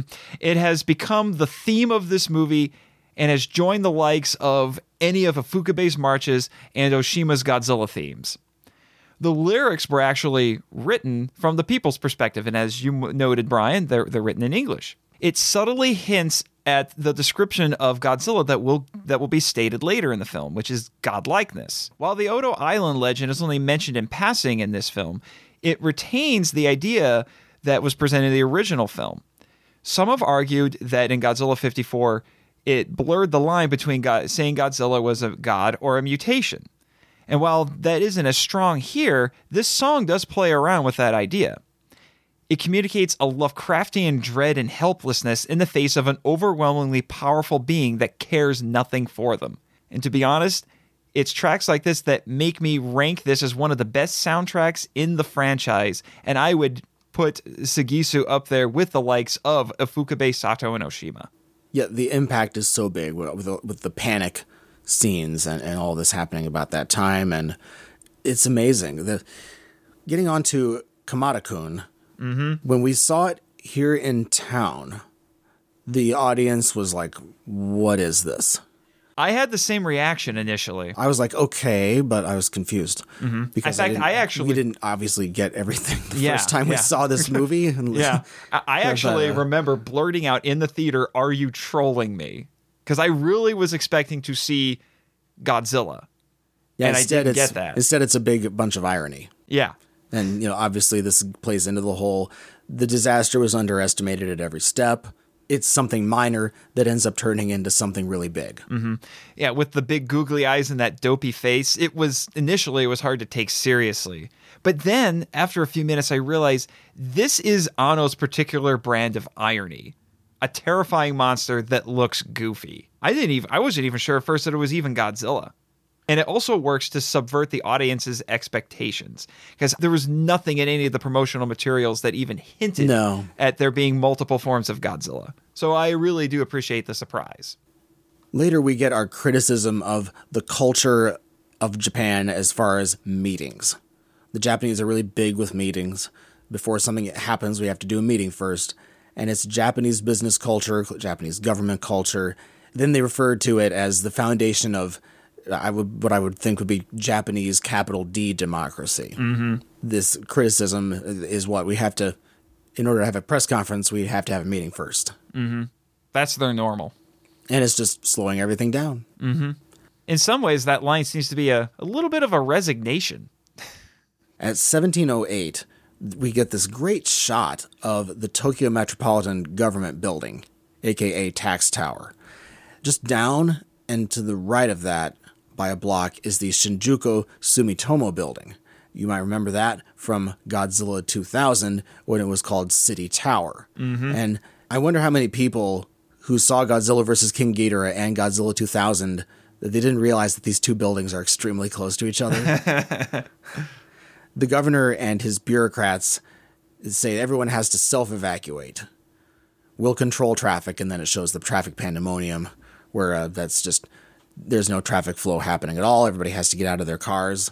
Regarding the governor of Tokyo, the, the haircut i- is like exactly the same as Shintaro Ishihara, Oh, really? who really? was governor during 311 and was uh, in, in office until 2012. Hmm. But if you look again, it's one of those situations where if you took the picture of one and the other, uh, it, it looks really similar. Hmm. Obviously, our hapless family getting destroyed in this apartment building. Uh, that that's obviously how earthquake stuff happened in 311. It's it's horrific to watch. Yeah, they did a good job with the effects actually. Yes. Showing how that happens. It's actually pretty good.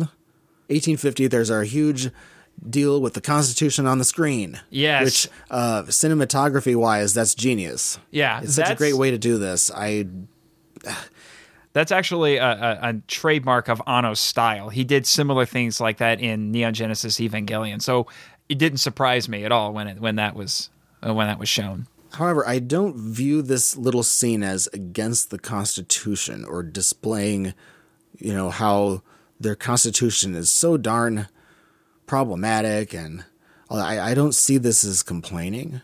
It's part of the realism mm-hmm. of how a real Godzilla scenario would have to work. You, in order to deploy troops, you have to look at the Constitution and figure out what it falls under. The SDF deployment stipulations are quite accurate. And this isn't a scenario they're prepared for, nor is the Constitution clear.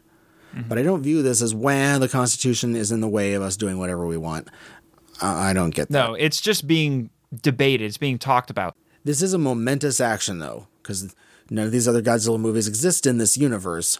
So this is the very first time that the SDF is um, deployed. Deployed like this, anyway. In nearly all the rest of these movies, what happens? Well, the military is automatically self deployed. Mm-hmm. And there's no mention of any of this stuff with the Constitution or anything else. They just appear out of, sometimes at least in the some of these movies, they appear out of nowhere instantly. As soon as a monster appears, bam, they're right there. It the fact that they're showing this in a realistic fashion really shows how much we take for granted that the military just gets deployed like that. Yeah, it's like auto deploy. Mm-hmm. Then they bring up the solution of activating the security treaty, and the defense minister herself, uh, pretty seriously delivered. She says that Japan and the SDF must move first, and even then, the only U.S. only the U.S. can provide support. Mm-hmm. So it's crystal clear explanation of how it works. They even discuss whether or not it, the Americans can kill Godzilla for them at that point. But again, it's shot down and say, nope, we have the, the SDF has to act first. Akasaka says that it's an animal. It'll be easier to stop it, unlike an earthquake or a typhoon. And that's more typical underestimation of Godzilla. Mm-hmm.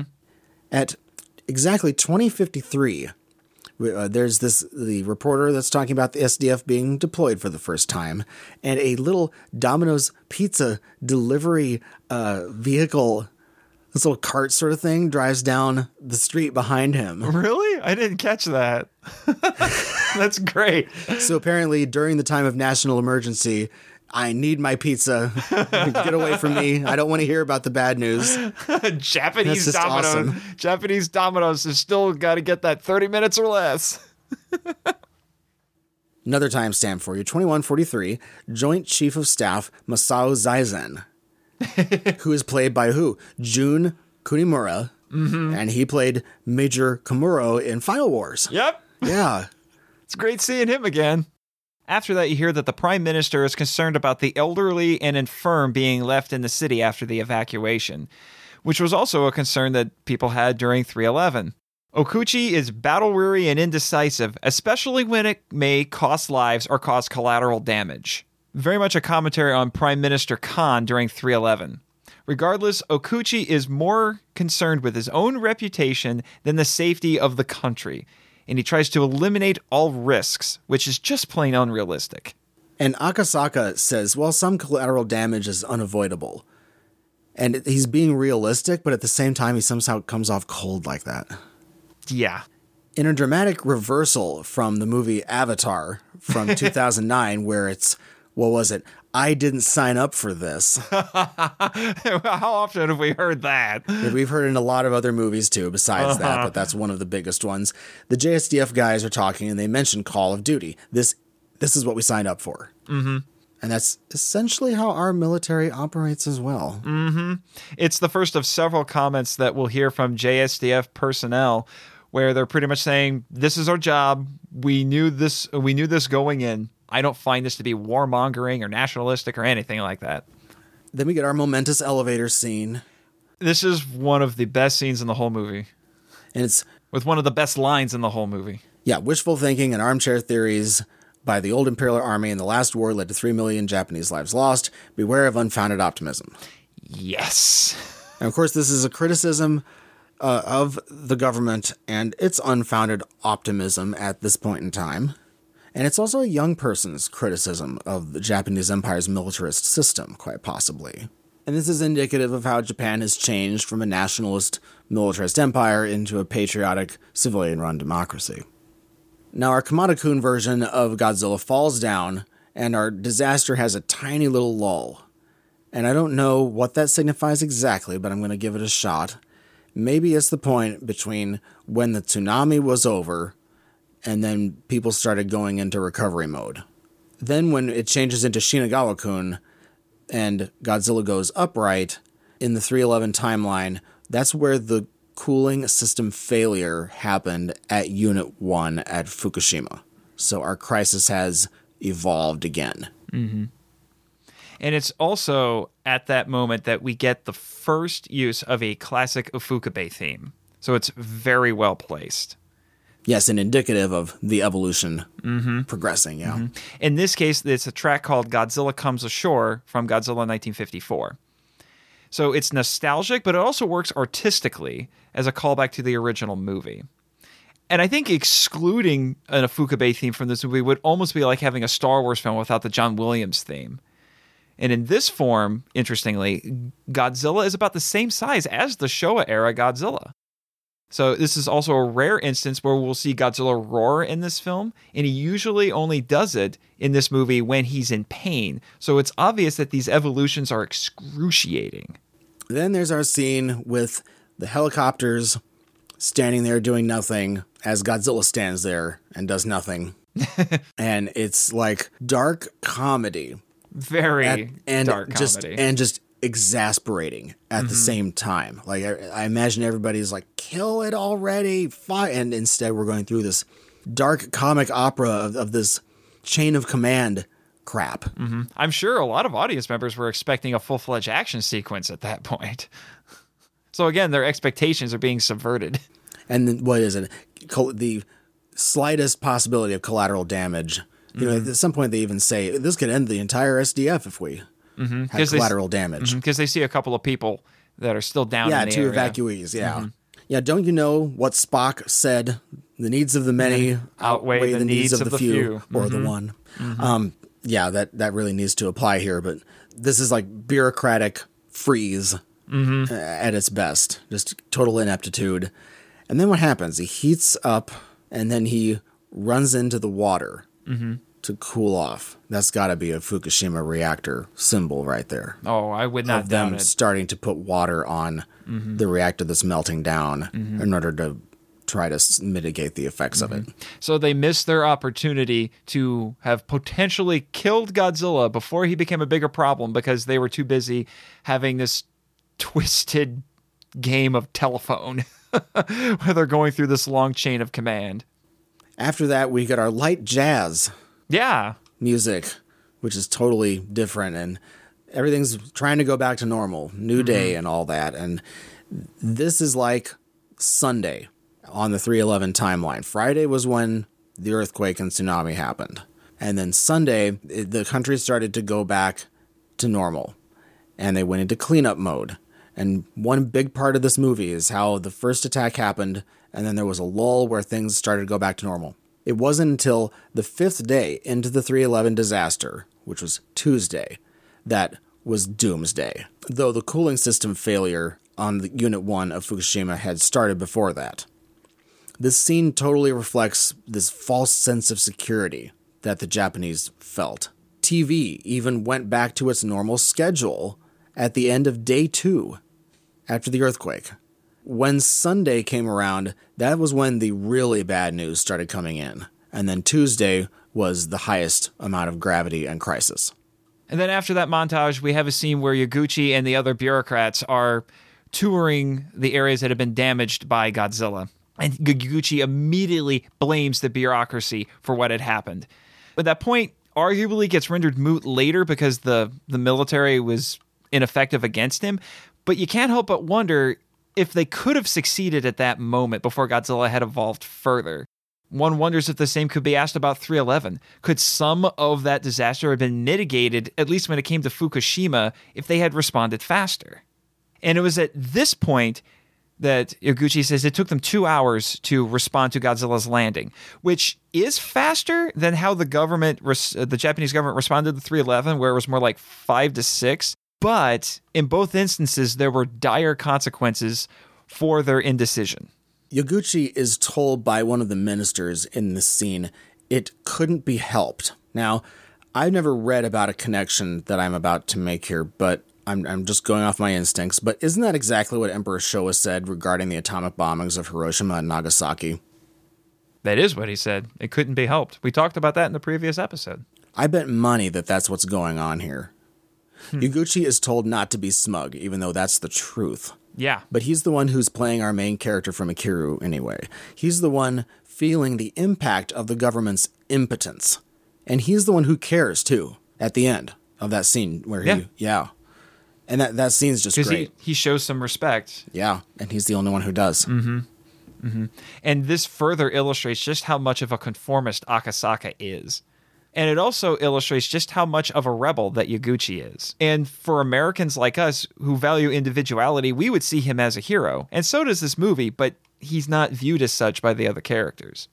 Yaguchi talks with our political party guy. He's the Yes. Nation First Party deputy chairman uh, Shuichi Izumi. Yeah, and this is the only political party in this very political movie that's ever given a name. But this is a fictional party. And yeah, it doesn't sound like anything necessarily. It seems just like a regular movie stand in mm-hmm. sort of organization.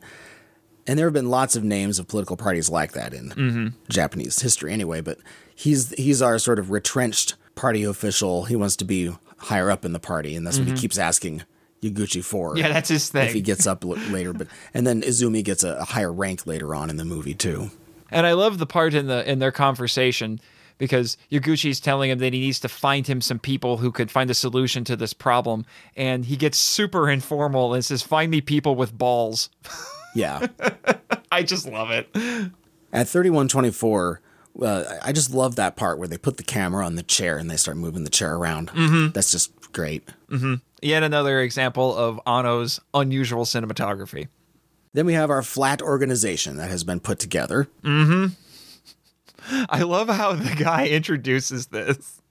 Calling over saying, You're nerds, geeks, troublemakers, and general, what was it? General pains, in, the, bureaucracy. uh-huh. yep. I love it. So status isn't in the way, nor is chain of command. And this is totally going against Japanese instincts right here. And it's chaotic to some people to have an organization like this. This kind of organization, this flat organization where everybody gets to put their viewpoints out, isn't this kind of more American? Oh, yeah. Yeah. Well, they're it- actually doing a more American thing here. Well, it kind of plays into both cultures in a way because they're doing this independently, separate from the bureaucracy, but it's still very and you know there's they don't care about rank and seniority or any of that stuff, but it's still a group effort. It's still very communal. Yaguchi's band of rebels here are not unlike the Fukushima 50, which were a group of TEPCO employees who heroically defied authorities in an effort to halt the meltdown during 311. Workers from all over the country came to assist with them, including firefighters and JSDF personnel, and their, their number eventually grew to 580 and then to over a thousand. The music that plays during this scene was uh, brought some nostalgic delight to me. because it's essentially a remake of an Ava uh, of a Neon Genesis Evangelion theme called Decisive Battle. It was played during the mission briefings on the show, and it's played during the Yaguchi Rebel meetings here. It helps to make these scenes more exciting than they probably normally would be. We've all been in enough boring meetings. Couple that with the fast talking characters, and this so called boring talky movie is quite dynamic. This is actually one of the most exciting moments with meetings, mm-hmm. actually, with the music and the very quick cuts. Our health ministry rebel says that the U.S. took the remaining samples of the Godzilla blood and pressured to have the rest burned. Now, this is pointing out how the U.S. is involved and they're pursuing their own interests without telling Japan what's really going on yet. It highlights how the interests of the U.S. and the interests of Japan aren't always the same in the theater, I actually laughed at nearly all the parts where they mention the United States. To me, it's just funny because it's just. It's not meant to be taken that seriously. no. But once you put yourselves in their shoes, it's actually pretty funny, and you have to remember it's a satire. It's the Japanese people saying what they want to say, only it's complex. I'd rather have them say what's on their mind. That's frequently um, what Americans do. Regarding the overall picture of this cover up, the 311 context for that word is the cover up of what? The meltdowns. Mm-hmm. That's something that's not lost on the domestic audience. Perhaps having the US do the cover up was to symbolize the various scandals in Japanese history, such as the CIA funding of the Liberal Democratic Party or the, the defense contractor bribery scandal. But I'm not really sold on that. Perhaps moving the cover up to the US made the story more interesting, but it could be a reason to take the cover up out of the Japanese context Hmm. So they were able to put that to another place while still being able to talk about a cover up. Mm-hmm. On day three, which was March 14th, the employees at Fukushima Daiichi were told not to describe the events that occurred as a meltdown. Clearly, there was a cover up, and at least, at the very least, a delay of getting the information out that you should have. Then on day five, Kan visited TEPCO, the power company, and said their whole company is going to go down in flames if they abandon the power plant, pleading with them to not let it get any worse. TEPCO did not even admit fault until December 12th, 2012. a TEPCO manager actually said no to a planned project that would have made a much higher tsunami wall for the Fukushima plant. Which yeah. That made me flash back to Katrina immediately with the levees. Yeah, because 311 was essentially Hurricane Katrina on steroids with a nuclear component. Yeah, only nuclear. Yeah. Uh, that that thing about the tsunami wall, that was a recent bit of news that just came out because they just had some testimony in a court case about that. Yes, which the court case has really come and really uh, snowballed after all of these events. The part of the movie with them connecting the radioactivity to Godzilla is interesting. It shows that a U.S. carrier leaving Yokosuka, mm-hmm. which is where the 7th Fleet is stationed, and it's because they detected radiation. Mm-hmm. During Operation Tomodachi, which was on behalf of the U.S. Forces Japan and the U.S. military, the USS Ronald Reagan did have radioactive material on it during that operation. Hmm. So there's that, but when 311 was actually going on, they kept telling people to evacuate further as the situation got worse. But the US told Americans in Japan to evacuate further away than what the Japanese government was telling the Japanese to go to. And during all of this, yeah, you have that that one guy, one of the younger guys in in our rebels here, who has his little eureka moment. He just kind of freaks out, starts flailing his arms, and he spins around in his chair. he's carrying the laptop around. Yeah, he's like, "Oh my gosh, I figured it out! He figured it." out. I like that part. It's great. I, I kind of wonder if, in some ways, this these rebels, these nerds, these outcasts are kind of indicative of the Godzilla fandom. You know, all these very excitable. It makes either- me wonder. Yeah, I, I, very intelligent, but uh, either very excitable or very dour sort of people. Because you know, our Japanese Daria is like that. She's not like she's not exuberant like this fella. Then we get our social media um, aspect to this, and it's about Japanese Twitter. Yes, and it's about the Geiger counters detecting radioactivity, and everybody's asking, you know, what's going on, what's going on, and this obviously connects back to 311 with everybody figuring out what was going on with Fukushima Daiichi and, and how things are getting worse. At 3435, there's a on the Twitter page there, the avatar is an Evangelion character. Asuka Langley Soryu. Yeah, and her handle is translated as stupid Shinji. That's another that's that's another character from uh, from the Genesis Evangelion. Shinji Ikari. She always called him an idiot. Yes, there's that little uh No, she said, "What are you stupid?" yeah. So it's a nice little Easter egg for Anno's fans. Akasaka says it's not enough of a spike to warrant evacuation. Uh huh. Yeah, that sounds pretty inhuman, even though he's actually factually going by what you know the government sets as limits and stuff like that. But still, it sounds so bad. And Yaguchi says, "Well, it's still a matter of radioactivity." I was gonna say it's, like- radiation. yeah, even a little radiation's bad, let alone a lot. So it's just kind of cold. I'd and say. again, conforming to the system. I laughed pretty hard about the complaint about unilateral requests. Oh, really? Yeah, I, I just I thought that was funny. I'm not bothered by this statement because it's in the Japanese context. It's, it's funny, and this is a satire. Americans are so used to doing whatever we want and, and telling others what to do, and uh, the, uh, I, I I liked it. I thought it was funny. even though it is funny, that line does speak to how the Japanese feel that there is a an imbalance in the alliance. I will say that. Although some people have taken the line to be anti-American, but again, they're missing the humor in it. Well, it's, it's the same thing with the 1984 movie. Mm-hmm. It's essentially a redo of that. Then we get our first Kayoko Patterson scene. Yes, She's the personification of the satire of the U.S. Japan relationship. and she is an important character in this movie, and she has a strong presence throughout the rest of it. And she's introduced 36 minutes in. I was shocked by that when I timestamped it. That's a long time to introduce a main character. So out of the gate, we already talked about her her arc, and so mm-hmm. now she's at the beginning of her arc here. And so she says that the U.S. and Japan should work together exclusively, win-win. She's pressuring Japan not to go to anyone else and to protect American secrecy. She's out of touch, sort of immature acting. She has the jacket on that just mm-hmm. really completes the look uh, for, for you know just sort of flippant about what's really happening. She starts talking about how she just uh, got there from a party and she didn't have time to change. She's not realizing the gravity of the situation. Then she asks, Where's Zara? And that is upscale shopping.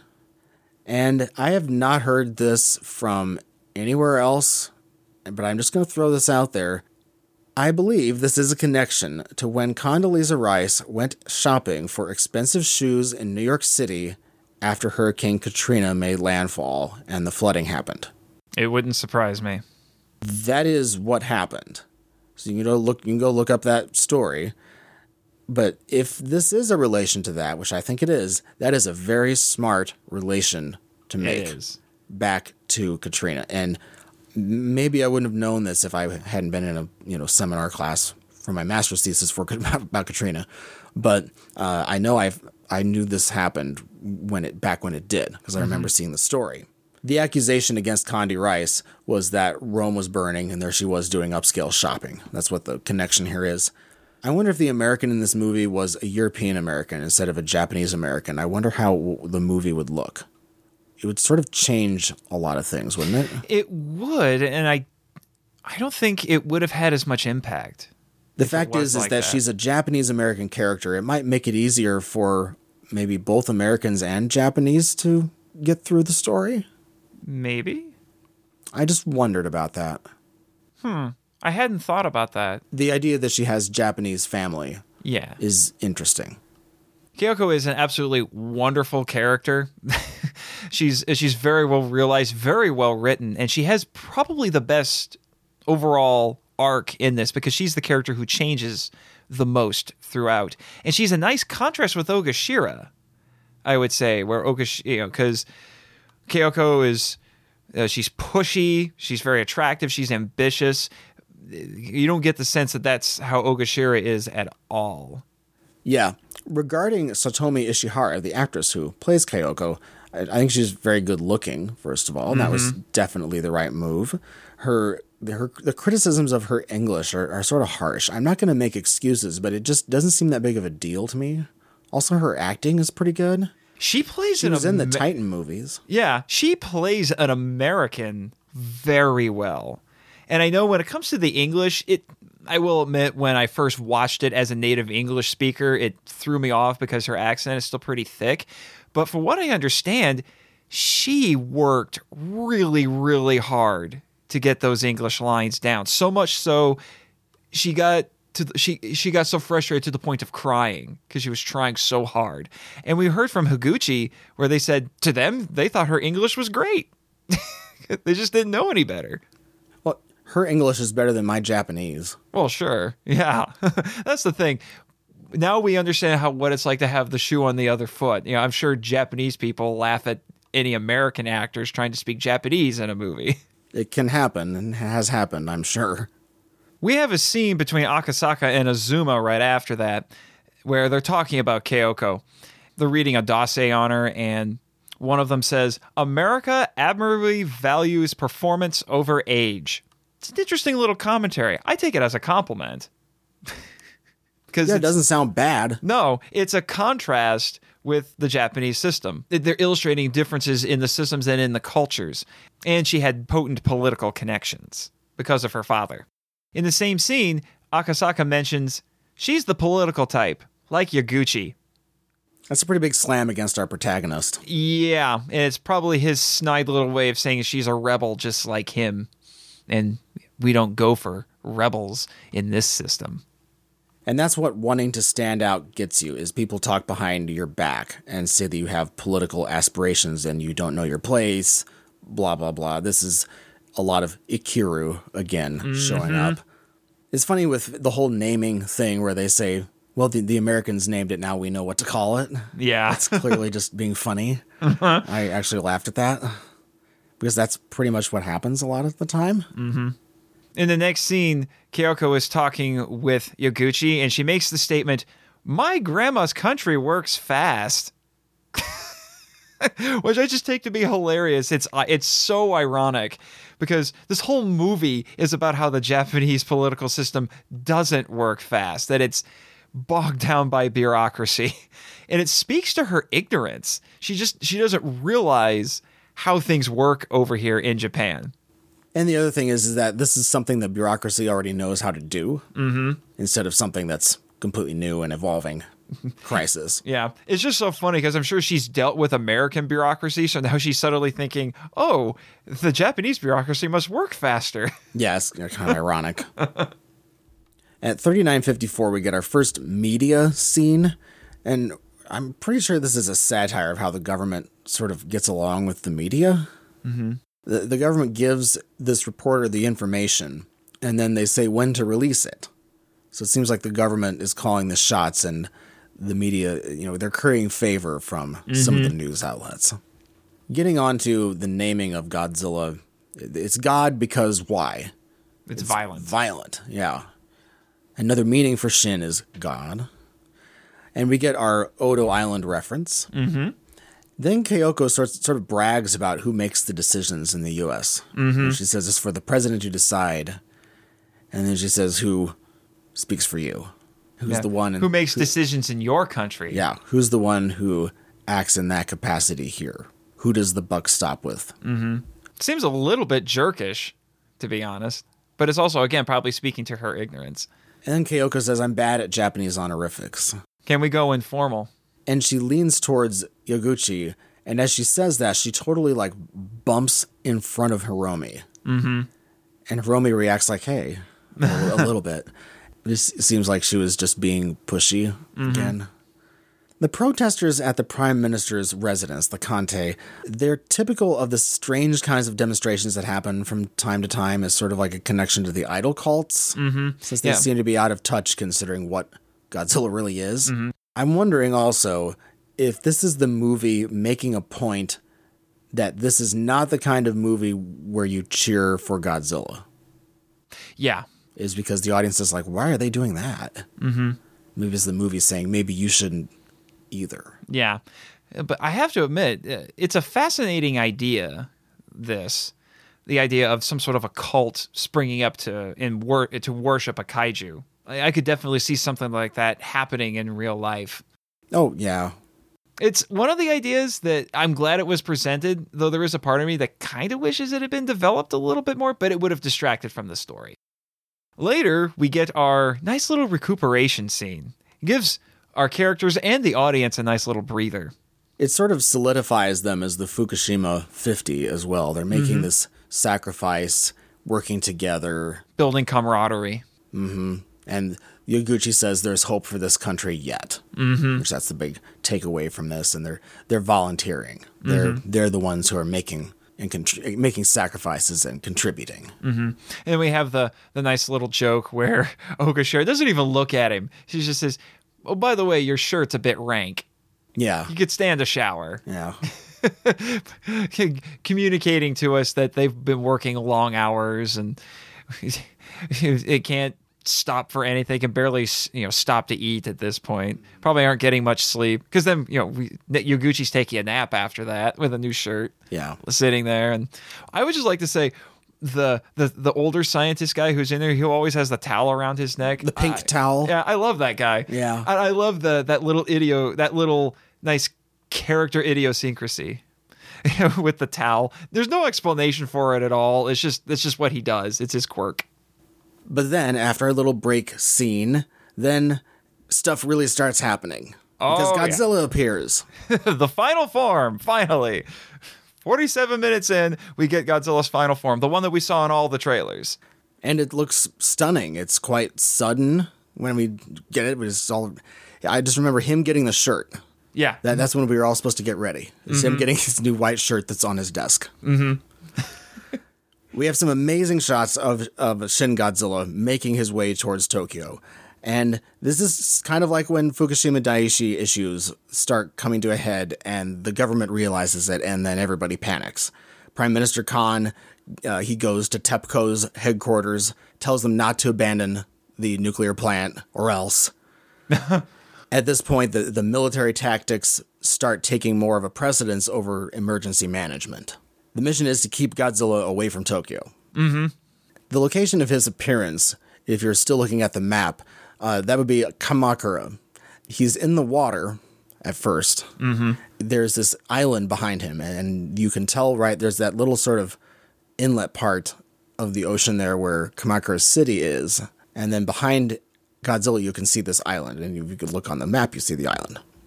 this scene is absolutely spectacular. It's one of the I would say one of the most perfect Godzilla entrances I've seen. We have yet another classic Ifukube theme announcing his arrival. So it, it which is wonderful. And you you talked about how, you know, how well shot this is. There's a lot of ground level stuff, so you you really feel small. You, when you really get to see just how gigantic, how tall this Godzilla is, so you really feel minuscule as the audience.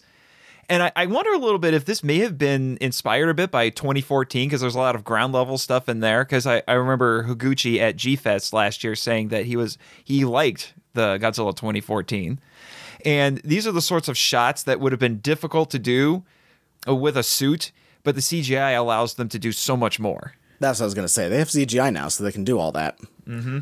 The close up of the face, too, is yes, nice and scary looking. which is something that both Higuchi and Anno were promising people in the lead up to this film's release. They were saying, We are going to give you the scariest Godzilla ever. And I think honestly that they succeeded with this. The the design for this is absolutely terrifying. The dead unblinking eyes, the scarred glowing skin, which actually makes him look a little bit like burning Godzilla from Destoroyah. The lipless mouth and the bared uneven teeth every time I see a, a shot of this Godzilla, particularly the face, it, it's it's horrifying. It's nightmare fuel. but the, these all these design elements were meant to harken back to the original film, uh, particularly with the eyes and the skin. And the other interesting thing about this is I do wonder if there's a little bit of one-upmanship going on here because the 2014 Godzilla was the tallest incarnation of Godzilla to date uh, up to that point, and this one, Shin Godzilla, is slightly taller than that. This sort of seems like a a one time thing for this Godzilla look. Mm-hmm. Because partially this whole thing is a connection to 311. yeah. At 47 minutes 44 seconds in, th- there's a voice on the emergency alert announcement. Mm-hmm. That's Hideaki Anno's voice. Yes, I remember reading that. Yeah. which is not unusual. He's done a he's actually done some voice acting in the past. He was he was in The Wind Rises if you watch it in Japanese. It's at this point with this arrival that the prime minister in a contrast to the previous scene when we had our standoff, he actually makes a quick decision. They ask him for permission to fire and he makes no hesitation to say yes. Which is good, Yeah. Problem is is that it doesn't go well. That's the irony of it. which is bad. Yeah. Mm-hmm. Godzilla looks really incredible with all the SDF helicopters flying towards him. Yes. Our new scary, ominous Godzilla It looks really good. It's one of my favorite shots, actually, in the entire movie. It is a good one. Then we arrive at the Maruko Bridge, and that is Highway 2, which is the Nakahara Highway, which is uh, right there in the city of Nakahara. And those are the buildings, that, the taller buildings that he's around at this point. Mm-hmm. This kind of reads like one of our part ones. They start with smaller bullets, then they mm-hmm. go to larger bullets, and then they go to missiles, then they go to tanks, and then ground missile launchers, and then ground rocket launchers It's escalation. and then fighter planes dropping bombs and through this whole succession here. And this sounds a lot like a normal Godzilla movie to me. Yes. Yeah. it definitely does. Only it's, only it's like hyper realistic this time. Yeah. This whole sequence is absolutely spectacular.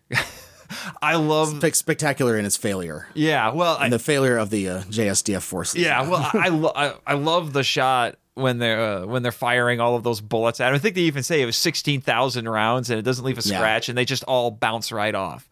I love the the little detail. Again, I don't think they could have done that without CGI. You Actually seeing all the the individual bullets just bouncing right off. And having things explode right in front of his face. yes. Yeah. I wouldn't really want to be up for that if I was in a suit and have stuff explode that largely. So, uh, Being pelted with all the Roman candles. yeah. Around 54 54, you get one of my, my favorite shots in this whole movie. This is when they've fired the missiles on Godzilla and he is engulfed in a in a cloud of smoke and then he emerges right out of it. And the music that's playing on all that, it, it's cued perfectly as he comes out. And I'm just like, oh my god! And then everybody's shocked. yeah, it's like, holy crap, he's still alive. It's like, oh, he's he's he's terrifying, as I've been saying. Yeah, it's a good reveal of the invincibility factor. Yeah. And then uh, not long after that, the uh, you talked about the the fighter jets dropping bombs. Watching that because they they show uh, a first person perspective as as the bombs are dropped from the from the airplanes, and it gave me flashbacks to when I was a kid watching news footage of Desert Storm because that was the first time I had seen anything like that. Yeah, or drone footage. Mm-hmm. I, I remember um, also Kosovo. Mm, Yes. But I think the best part of this entire action sequence is the bridge. For me, that moment is when everything just comes together the effects, the cinematography, the music. I, I love that scene every time I see it. It's just the spectacle of it and the excitement, the the fear that it generates. Uh, you know, watching these tanks just just trying to get out of the way, and what makes it There, yeah, it's, J, it's literally the JSDF running away. yeah, we've seen this before too Yep. in Godzilla movies, the especially the '60s, '70s sort of era. Mm-hmm. What makes this even more interesting is that this wasn't an intentional move by Godzilla. It just looks like something that just happened. He was plowing through the through the bridge, and this is the the result of it. He's not intentionally going after the JSDF. It's him breaking through. Yeah, Yeah, because that's how this Godzilla is presented. He's indifferent toward everything unless it hurts him. which I know for some fans they didn't necessarily like, but it fits in with what this movie is trying to do. Definitely. And then after all of this happens, we get the second statement, out, outright statement from somebody in the military in this film where they say it's their job to protect the people. Then at 5940 is my favorite music in the entire movie starting, which is uh, Defeat is No Option. That is a great track. And then, for the first time in a Godzilla movie, the US Japan alliance is enacted, And this is because, one, the military failed. Which they said that that would have the JSF would have to respond first before they could ask for aid. And two, this is what happened in 311, too, was that the alliance was activated uh, for aid. What I find interesting about this scene is Japan asks for military aid, and the U.S. wastes no time sending the stealth bombers. In fact, there even seems to be an implication that they had launched the bombers before they sent the request, so this was a preemptive deployment. But it certainly contrasts with what we've been seeing with the Japanese government because they've been terribly inefficient in, res- in responding to this crisis. The fact that they're already in the air, it might be an implication also as to the fact that the United States already knew what was probably going to happen.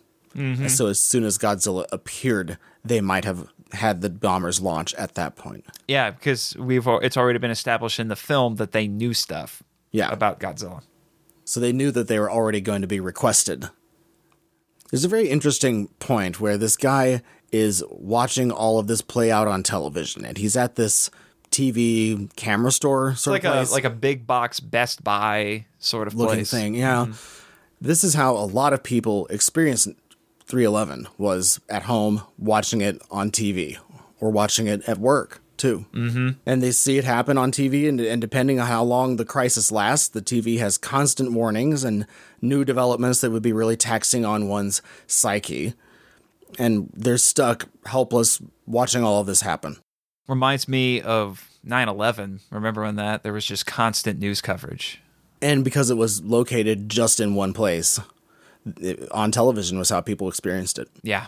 A few seconds later, you see one of the TVs in the store there that's on a different channel, and it's showing an anime which is called Ochibisan, which is created by Hideaki Anno's wife. There's a connection also to 311 because one network did show programming that was not breaking news. That channel may have been sort of therapeutic mm-hmm. as a way to just see something else and feel some normalcy. The alert noise, specifically regarding 311, that noise went off so often that it became ubiquitous mm-hmm. and stress inducing. You know, every time you hear it, I bet. it- it's going to be something else. I bet this country would be the same if a big crisis like that happened too, of just the, the breaking news coming across. It's like, oh no, what's next? Maybe we'd even have one channel here that would just show like patriotic programming or something. like on the uh, Clamp cable network on Gremlins 2. It, it, you remember that? Yeah. yeah, that reminds me how there was a there was a local Fox affiliate the Saturday after 9/11. They and I don't know if this was what they had originally planned or not, but they showed the movie The Delta Force, which was this mid 80s action movie starring Lee Marvin and Chuck Norris that was actually about Islamic terrorists hijacking an airplane and then the uh, Lee Marvin and Chuck Norris were going in to, to save all the hostages, which was that's what was different. It, uh, they weren't crashing it into a building; they were just holding it for ransom. Specifically, at one hour, two minutes, and 37 seconds in, that's our last moment where Yaguchi talks to Azuma. Mm-hmm. Because Azuma is killed Yes, in Godzilla's attack. And so this is second time around when you're seeing this movie, it's kind of an emotional moment because because they're sort of breaking apart here to escape and one of them doesn't make it. Mm-hmm. it's around this time that I, I, I realized in watching this in preparation for the podcast that I am actively rooting against Godzilla, which is very different from the other films that we've been covering lately. Like, say, Godzilla versus Megaguirus, where you get to have your cake and eat it too. You know, we can root for the characters who are trying to defeat Godzilla, but also kind of rooting for Godzilla at the same time. Or at least not against Godzilla, yeah. Yeah. the gravity really starts to come home at this point. Godzilla causes blackouts in Tokyo, which is obviously a huge thing that people had to deal with in the 311 disaster. And there was panic in the subways. That obviously is a is a, also a callback to 311. The scenes of people fleeing to the subways and then panicking, and then the power go out. That part, that's really terrible imagery from 311. At one hour, one minute, and 40 seconds in, we get one of my favorite visions of Godzilla in the whole movie. It looks incredible. The sense of awe is really just right there. Mm-hmm. During the evacuation of the Prime Minister's residence, it's very hectic. And on day five of the 311 disaster, the offsite center, which was the emergency office that was near the Fukushima Daiichi nuclear power plant, that headquarters had to be moved to Fukushima City, mm. which is quite farther away. That's the only parallel I can think of to this, but it's a pretty good one. Yes. And speaking of the prime minister, it's at this point that they're telling him that he needs to evacuate with everybody else, but he refuses to. He wants to stay because he thinks it's his duty to remain there so he can help coordinate all of the operations that are going on. It's admirable, but again, ironically, it ends up proving to be his downfall.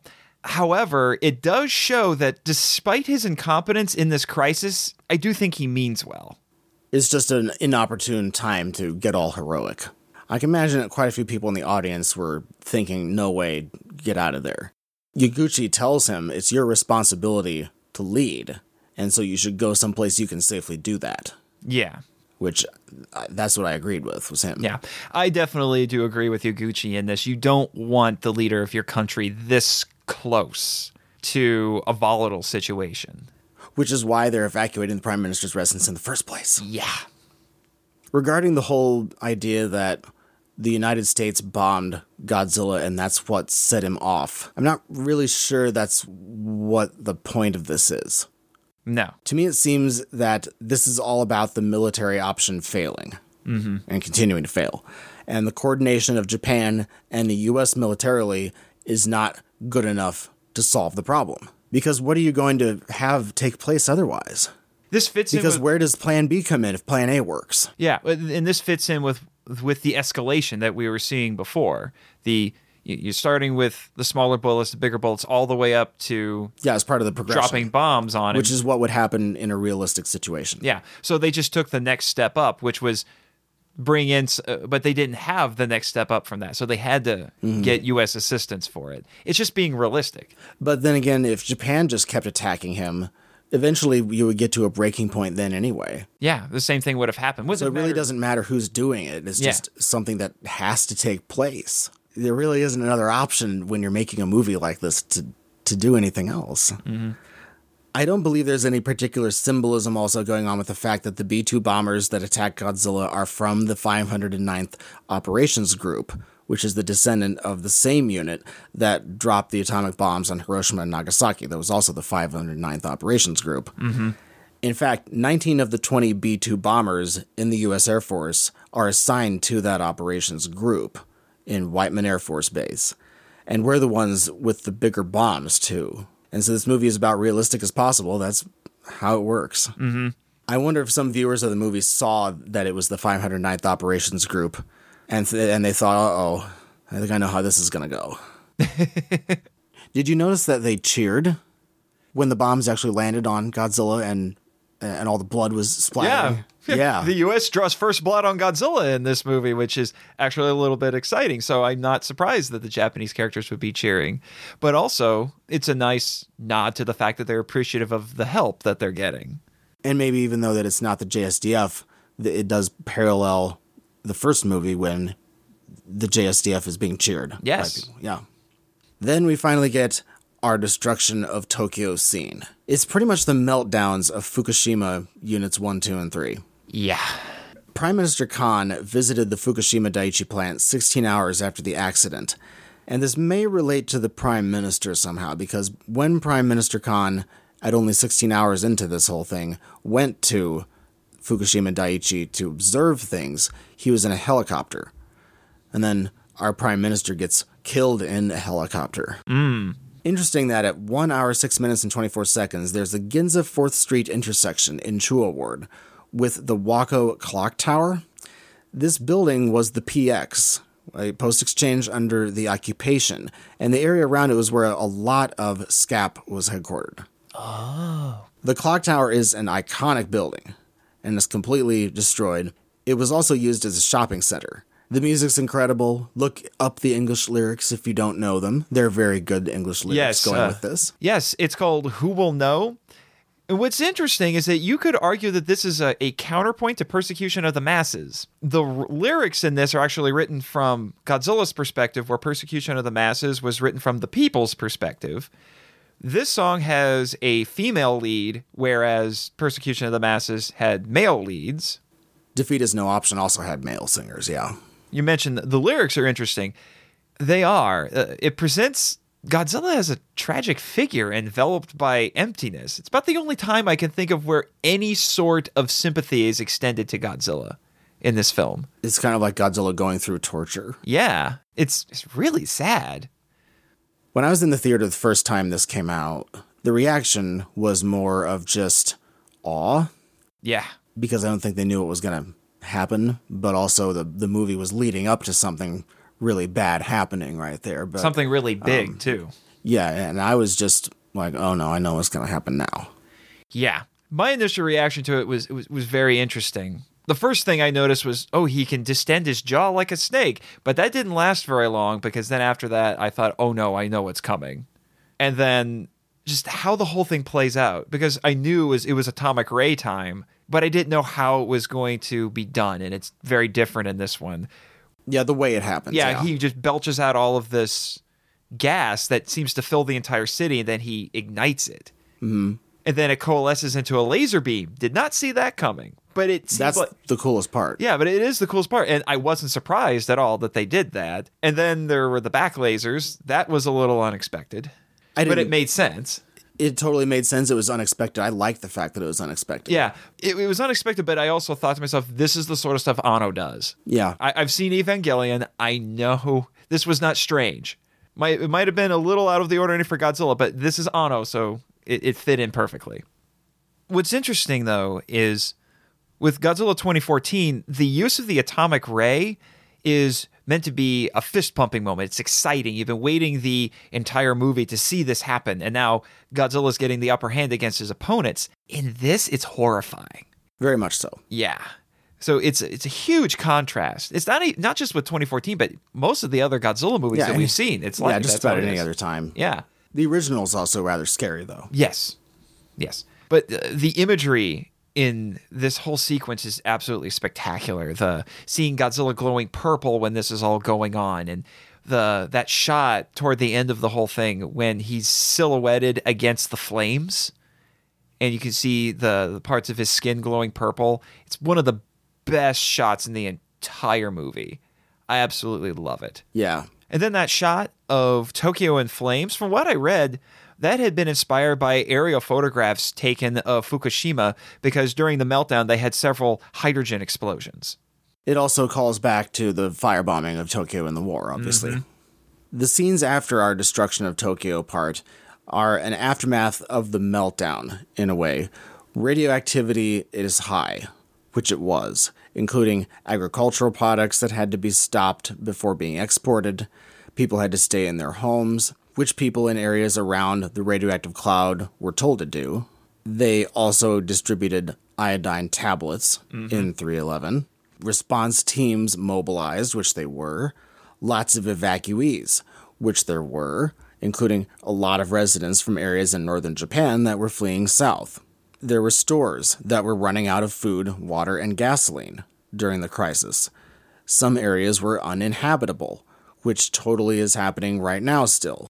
The HQ for disaster management had to be moved farther away to Tachikawa, northwest of the city center, in the movie, which also happened with regarding move, moving to Fukushima in 311. In this movie, the plume of radiation goes out to sea, but in 311, the radioactive material went sort of west and northwest. Mm. Godzilla going dormant is interesting, and it's all about the symbolism to 311. Mm-hmm. The decommissioning for Fukushima is, is going to take decades. Mm-hmm. You're doing a thing where you're saying the problem is still there, Yeah. which it is. And so that's what's going on here. It's pretty easy. I don't know. Wh- What else is he supposed to do exactly? Yeah. I, I don't know. I- I think the criticisms of this are a little funny. He's not going to fight another monster. No. No, and we, if this was that kind of a Godzilla movie, probably what, what would happen? Another monster would arrive now. Yeah. because we've had our destruction of Tokyo Sea. Now we got to have something else appear. But this isn't that kind of a Godzilla movie. This is like 54 and 1984, and so this is what's going on. It also plays into the plot. It gives our heroes time to figure out what they need to do, and him going inactive helps to lead them to their solution. Right. This is where our ticking time clock starts too, because they I mean, not right now, but effectively it starts now. But uh, later on, that's when the actual time starts counting down. And that gives us the impetus for the plot to continue and for Plan B to take place. Then later, Yaguchi has his own meltdown. Yeah. He's yelling at people not to go to pieces when in fact he's the one who's doing that. yeah. And I imagine the Fukushima 50 and the guy in charge of the Fukushima plant, they had to have had a moment like this. How could they not? I love the part where uh, his his buddy comes up to him and just says Yaguchi and just puts a bottle of water right in his chest. Doesn't even have to say anything after that. He's just calm down, have some water. In the scene after that, they take notice that the man who becomes prime minister became a minister only because of loyalty in the first place. So again, a leader is put forward who lacks in skill and is yet another cog in the machine of conformity. yeah. And there isn't really much good said about this prime minister either. I, I also feel like his age and his seniority probably factored into him becoming prime minister as well, because there's discussion later where someone asked Yaguchi, "Well, why didn't you try to get the position?" He said, "Yeah, maybe in ten years." So it's almost like they're acknowledging he might actually be better qualified to be prime minister than this guy. The film communicates to us very quickly that this guy's not cut out for this job because he makes that little comment about how oh my noodles are soggy. So he's obviously preoccupied with unimportant things. Yeah, I might as well have a sign right next to him that says, This guy is out of touch. Yeah. Yeah. He was the agriculture minister. And so that. The points- designated survivor. Yes, he was the designated survivor, which that subtitle was only on the screen for a little bit and it was sort of mixed in with other things. And it's. I don't know if everybody even catches that part. The fact that he's old also points to the fact that he might be stuck in old ways. Yeah. Yeah, especially since all of our rebellious heroes are the young people, Except the one guy except the one guy. with the pink towel. Yeah. But still. At 111 exactly, there's some disturbing movement near Tsushima Island being mentioned. But when I Google Earth that, it was way over by South Korea, so I have absolutely no idea what on earth they're talking about here. oh well. At 112.41, we have peak satire with the subtitles. This is where we get our super long title for Rando Yaguchi. And it's at the same time that he says, No, I'm here to take the fall if needed. In the same scene, our characters see Akasaka on television doing a press conference, and our party guy Izumi says, A politician needs strategy and luck. And I think it was his way of taking a stab at Akasaka being an opportunist. It, reminded me of the old political idiom, never let a crisis go to waste.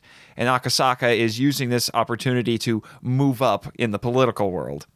Yes, it's because he retreated to a U.S. Air Force base, too. That part of it, they're talking about a whole lot about government positions and moving up. It sounded a lot like Ikiru again. Yep. It it seemed to me a little bit that they were sort of lamenting that Akasaka didn't get vaporized. Yeah.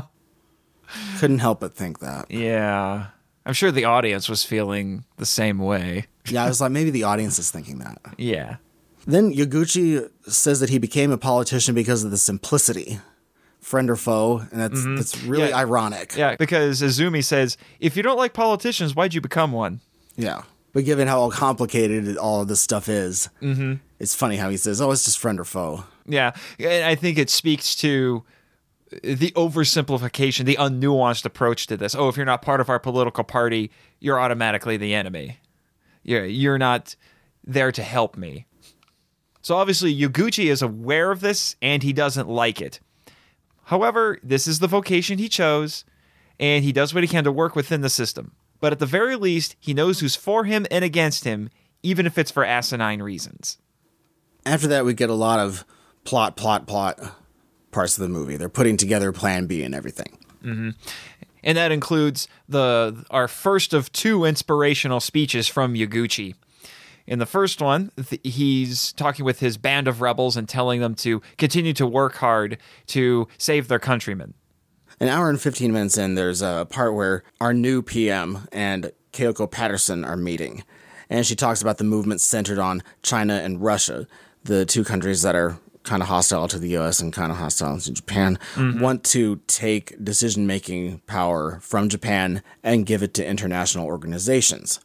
Which by that, I'm guessing the UN, even though she doesn't say it, it's implied later that it is. Mm-hmm. This is not looked at by Kayoko as a good thing because of the problems between the nations. She appeals to everyone in the meeting there that things can remain with the US and Japan controlling the Godzilla situation of their own.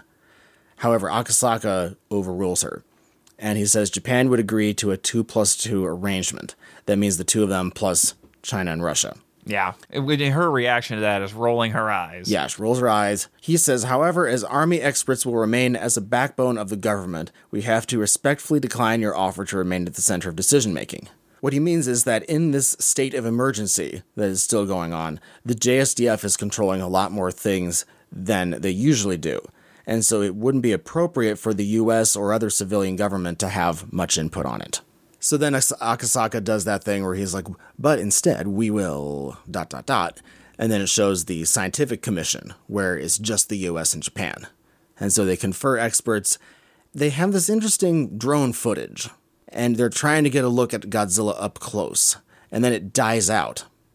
And they say it's because of the radar, quote unquote, that Godzilla has. And I looked at that and I remember articles that I've been reading about the recon vehicles that the Fukushima management people are trying to use to try to get a good look at the reactors that are melting down. And the little vehicles keep dying because the radiation is so intense. Oh yeah, I And be, bet. yeah, and so no matter how much heavy shielding you put on it, it still makes them inoperative. And so when I saw that, I thought, you don't suppose that has something to do with that. oh, it has to. This scene also makes me think about how an anti nuclear protester collected sand from Fukushima and then attached it to a drone, and then the drone malfunctioned. And just like in this movie, the drone malfunctions, and landed on the roof of the prime minister's residence and wasn't found for a couple of weeks. That's a really interesting story. Which this incident occurred before, right before the movie was released, like pretty mm-hmm. soon. It was pretty close. And so when I saw about that, I thought, huh, I wonder if that drone has to do with this drone or if it was just a nice little coincidence. then we get a lot more plot about Godzilla's parts can reproduce asexually and then sprout wings and kill the human race, and nukes are necessary, and and we have to. The idea is that the scientists conclude that since this new information has been found, either Tokyo is screwed or the rest of Japan and the whole world is screwed. Uh, I'm just freaking out by the concept of a winged Godzilla, especially this Godzilla. It's so and the bizarre. stuff that was growing. yeah, That was interesting. yeah. But that's our nice little foreshadowing for the end. I think. This part of the movie is actually pretty long, where we have this big explanation and enhancement of the mood and atmosphere of the movie to this doom, impending doom over Tokyo. Yeah, And we get our Kyoko scene. This was fascinating. Yeah, and we and the whole time we got a guy on a crane with the camera. The incredible part to me, which I haven't heard people say very much at all, the incredible part is that she starts saying the English word for Godzilla. And then she stops herself. And then she's like, EA, no. And then she changes it to the Japanese pronunciation for Godzilla. And I can't help but think that there's something going on with that, symbolically. And maybe this is where her, her Japanese blood takes a more active role. This is where her character arc really hits a critical point. Mm-hmm. Her tough American exterior cr- starts to crack here. Yes, she, she starts learns- to yeah, she's really starts to be affected by what's going on. Yeah, and she learns that her country, or her grandmother's country, is going to be going through all of this. And she's purposely changed the way of saying Godzilla. I don't know if anybody's ever noticed this. In my opinion, it means that from this point on, she's going to start thinking more like she's from there. Mm-hmm. And she's empathizing with the Japanese much more. In fact, one of the first things that she does is, she tells Yaguchi that she was ordered to evacuate and she's not doing it. She's going to stay there to ride this out and do what she can to help. And it's unfortunate. I think a lot of people miss this because this is one little point where I have to fault Funimation with their with their subtitles because that pause and correction is not communicated very well at all. No. It's funny when she says it's a US UN joint operation, is what we'll be doing the bombing of Tokyo. And then did you catch what Yaguchi said in response? He said, that means that the US is serious. and that probably means that the US does what it wants anyway, but if they're using the UN, then it merely means Oh, yeah. serious. That's the imp- implication here. The report says that there's a 13% chance of Godzilla getting to the US. Um, I would assume the Department of Defense would tell the president, forget Godzilla, we're, pl- we're pulling the plug on him. Yeah. 13% is more than zero, Yeah. so therefore we're doing this. Uh, It's all pretty realistic as far as what not just America, but the rest of the world would probably be demanding at this It- point. yeah, it seems like a natural progression for the rest of the world to look at what's happening here and to assume Godzilla may eventually just leave Japan and go somewhere else. Yeah, the movie isn't really trying to fool anybody about the reasons for the bombing. No. It's made crystal clear. It would scare the crap out of the domestic audience, though. I think it scared the crap out of anybody, really. Yeah, Who- this, this whole thing hanging over Tokyo like this. yeah. Nobody really wants to have an atomic bomb dropped on them. It's just that it's more potent for the Japanese because they're the only country where that's happened in real life. Yes, or, or the city that, you know, if you're in Tokyo watching it come out at the time, too. You're obviously that's going to mean a little bit more is because the city you're, that you're in right now. Yeah. The crane shot in this scene was a great idea. And she does, uh, Kyoko does slip out of the frame a little bit towards the end, but I'm not really sure that was intentional or not. Anyway, they really drive the point home and they, and they show us the photo that's probably in the Hiroshima Museum, among Yeah. other places. And then it shows the shrine that's been broken in half. In the next scene, we see the new prime minister having a conversation with the president of the United States. And after he hangs up, he says, That country foists a lot of crazy things on us. And then a very upset official says this is too far. Yeah. And so the UN would be in control of the country. And this is a huge threat to Japan's sovereignty. And then our out of touch prime minister says he didn't want to go down in history like this. Yeah. And I, I have to tell you, every time I watch this movie, that scene gets to me.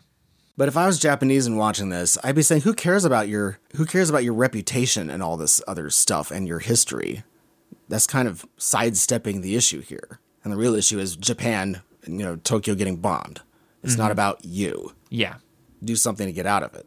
It's at this point that Prime Minister Satomi asks Akasaka to have a special law passed that would give the Prime Minister full powers. He needs this so he can authorize the nuclear drop. I assume it's because he's limited by the Constitution in the sorts of decisions that he can make. He can use this to bypass the diet and other obstacles. In other words, he can circumvent the bureaucracy. And the representative government that's in place. Mm-hmm. In And some not making them vote on it. Yeah, it, it's a bit ironic in some ways, considering everything else that we've seen in this movie. Then we get our rooftop scene, which I'm sure get might get some American viewers a little upset. I feel like this conversation works way better in a 311 context than it does in a Godzilla context. Akasaka says that post war Japan is a tributary state. Yaguchi agrees and says post war extends forever. Mm-hmm. Now, everybody calm down. They're just saying when does this ever end? When will we get to be a normal country again?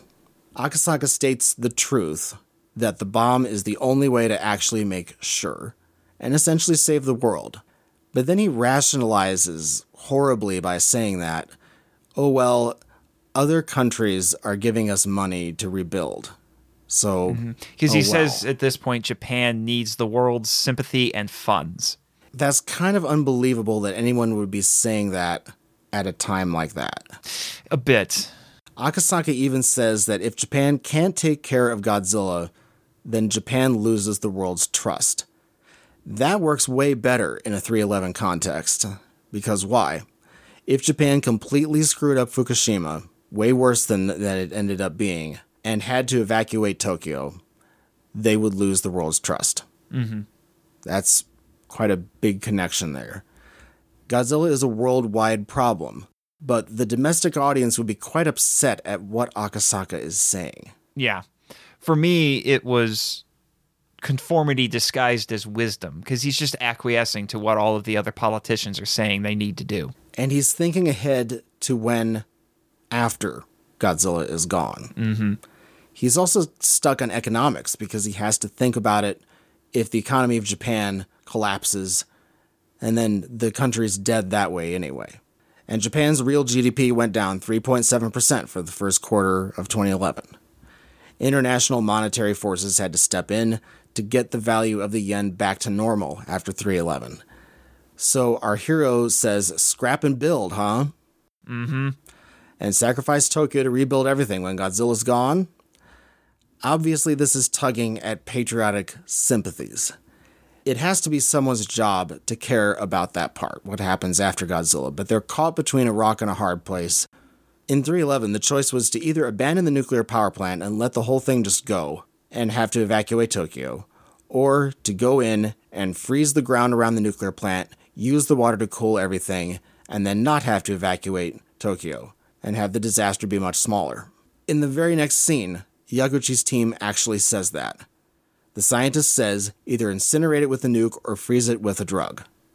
And so this is when our Fukushima 50 symbolism goes into overdrive. And what do they do? They choose the freezing option. For me, this uh, the statement on the surface sounds hopeful and empowering, but really, especially coming from Akasaka, it just sounds like a resignation. Like this is the only thing we can do, Yeah. so we may as well just do it. Yaguchi just won't have any of it. He knows there's a better route. It's riskier, but in the long run, in his mind at the very least, it will be the better option and the less destructive one. Yaguchi does get the chance to pretty much say that Akasaka is a quitter and that mm-hmm. he's abandoning his country by giving in to the international community. Mm-hmm. He pretty much gets to say what the I'm sure the audience has been thinking for most of this movie. In this scene, like, it reminds me kind of of Godzilla versus King Ghidorah, where I said that they're playing around with the symbols a lot. Mm-hmm. This is really what they're doing here, too. It's kind of mm-hmm. like Godzilla versus Ghidorah. They're really messing around with all of the zeitgeist pretty hardcore here. And amidst uh, this meeting, we have an interesting little line here from Ogashira where she says, Man is more frightening than Godzilla. I think it's her little way of saying that human beings are choosing to employ the most destructive weapon in history on their fellow man because they refuse to consider any other alternative. And she might also be saying that doing that will actually be more destructive than Godzilla himself. During the time that they're trying to mobilize Plan B here, we're told if you agree to buy them, Shanghai will give us three tank trucks.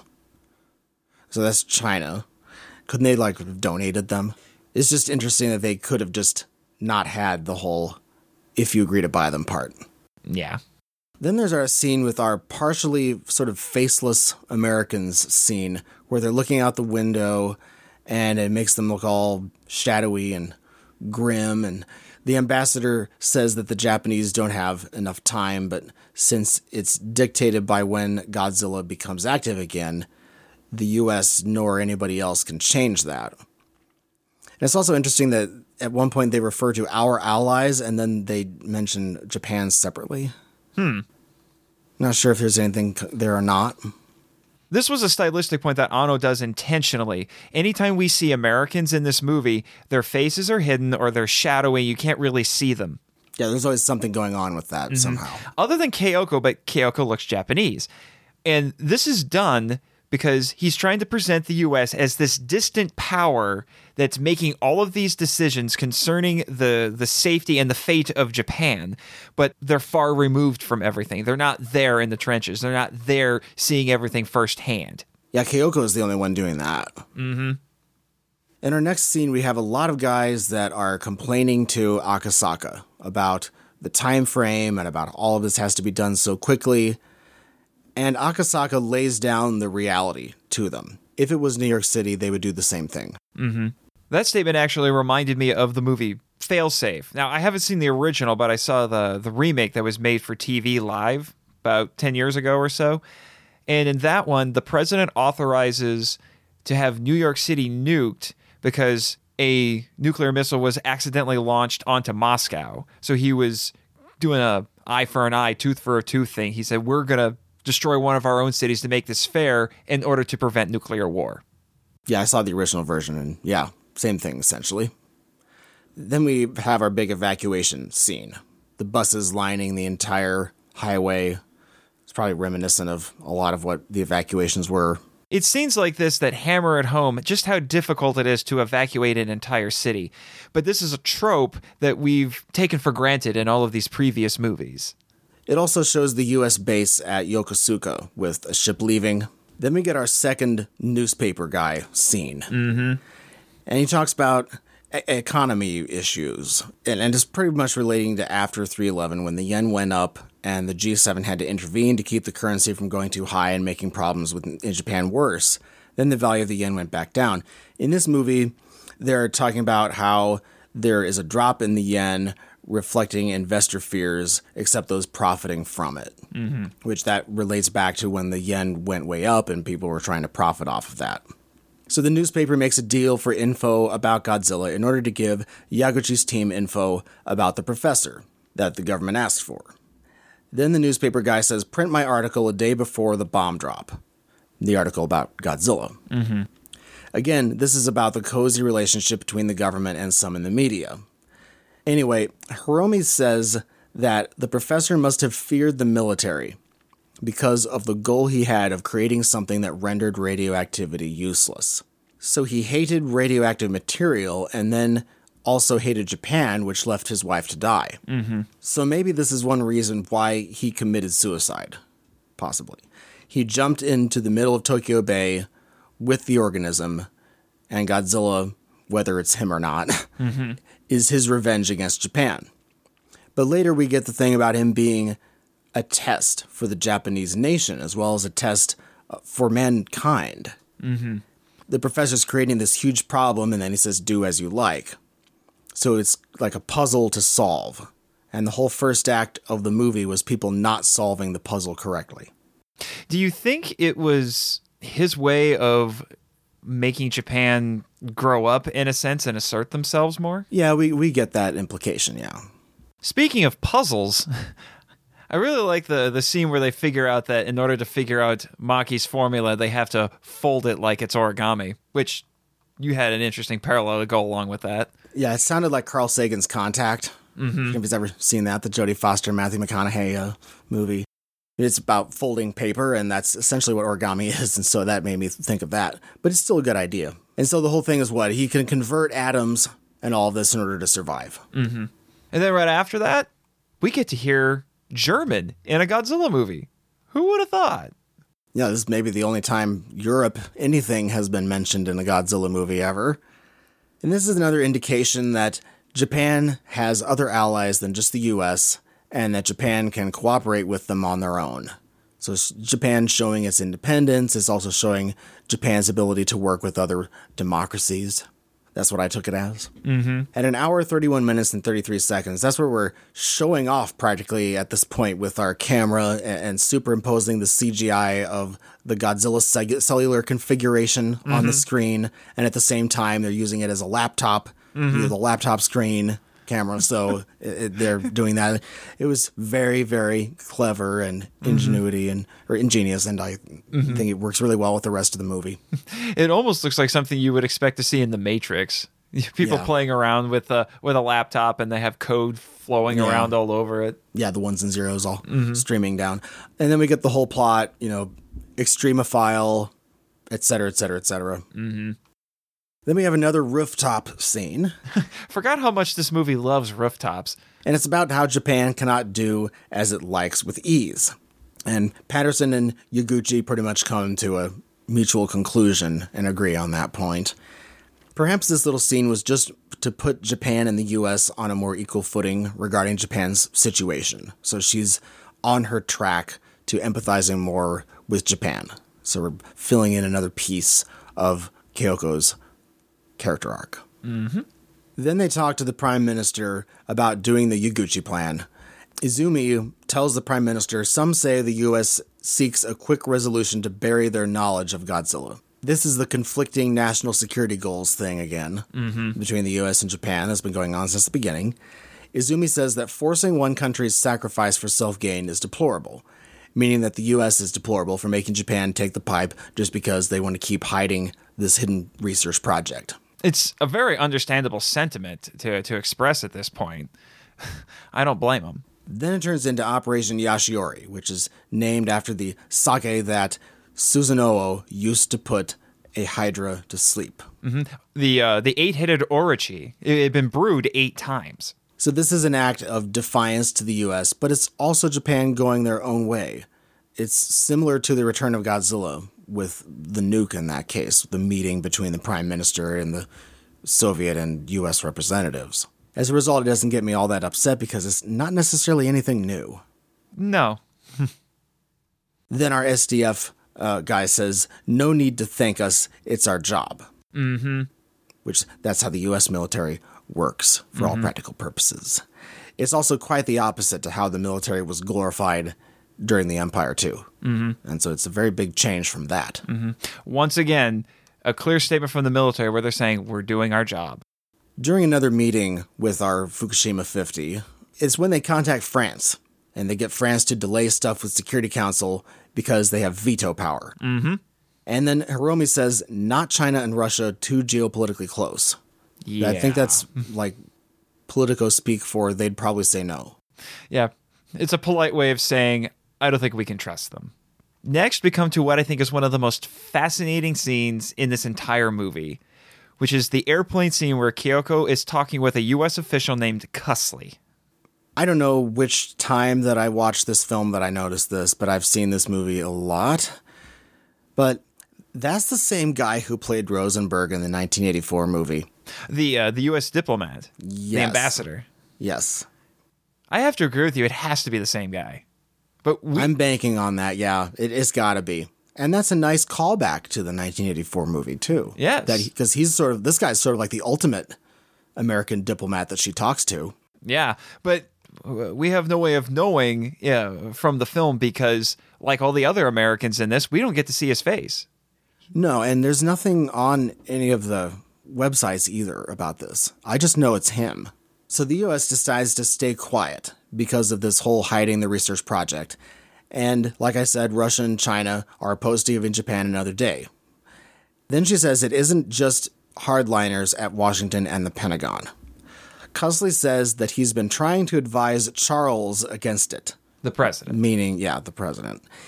He isn't a hardliner, Cusley isn't, and he says that nuclear weapons should just be used as a deterrent. Either way, she thinks about her career versus helping Japan. If she goes with helping Japan and it doesn't go well, then of course it would hurt her career, and as he says, mud will stick. Yes. And her dream of becoming president will disappear. She decides to bring in the US to help with our Plan B operation. it's at this point where I think her story arc really comes full circle. This is when she makes the choice then and there. I am going to risk everything for the sake of my grandmother's country. because she's taking a chance. Mm-hmm. Yeah, big deal. The next little part, she's talking to Yaguchi, and she says that there are Marine and other U.S. forces volunteering, and they have drones too. Then she, we get this wonderful joke where she says, "If anything's broken, she'll build build the Japanese government later." yeah. I'm guessing that's a connection to how Japan has to pay the U.S. for defending their country. Yeah. Yeah. Before Yaguchi's pep talk with the rest of the Fukushima 50 and company, Izumi tells him that he shouldn't be at the command post because it's too unsafe. And this is just a little part of the movie that that that happens. This isn't a big part, but Yaguchi is brave and he insists that he'll go because he might be needed and he has to help save the country. This is a parallel to Masao Yoshida, the plant manager at the Fukushima plant who stayed to help the rest of the workers that remained at the plant, risking their lives to save others. That's gotta be what this is, and if so, it's quite amazing once you realize what's going on when you know that that's the context. Mm-hmm. And this leads us into Yaguchi's big patriotic pep talk. He says that they are the last line of defense for this country. We place the future of the country in your hands. Mm-hmm. The JSDF is the last fortress. And he's a civilian directing mm-hmm. them, you know, giving this speech. Again, this is a lot about 311 and the Fukushima 50. He's telling them that they're going into dangerous, radiated areas and that their safety isn't guaranteed. Well, that is pretty obvious, that connection to Fukushima, because Japan's future was in the hands of the Fukushima 50. I'm also guessing that the uniforms being used in this scene are a salute to the Fukushima 50 as well, because they had to wear uniforms like this. There's a strong connection between Yaguchi and Masao Yoshida, the manager of the plant. He's looked at as a hero because he defied orders from TEPCO, the utility, to stop using seawater to cool the reactors during the crisis. If he had obeyed those orders, the meltdowns would have been worse, more radioactive particles would have been released. And it's just like they're defying what? The international community's order of the bombing, because mm-hmm. they're trying to go around that. And so there's a big, huge connection here and he decided to be a leader during a time of deep urgency. To me, that is what this scene is about. And there's another real world parallel with this. Recently, Japan activated its first Marine unit, about 2,100 troops in what they called the Amphibious Rapid Deployment Brigade. And this was the first time since World War II that they had done something like this, and they were doing it in order to counter China's infringement on Japanese islands.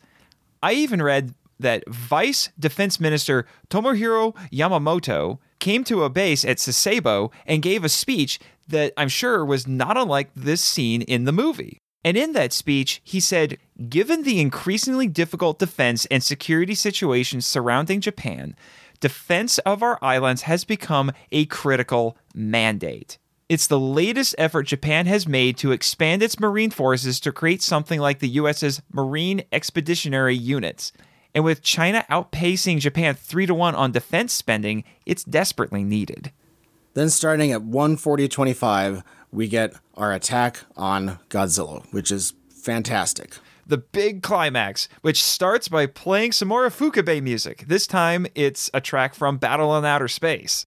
It's during the day, and the idea with the bullet trains with the explosives on them was fantastic. I really love it.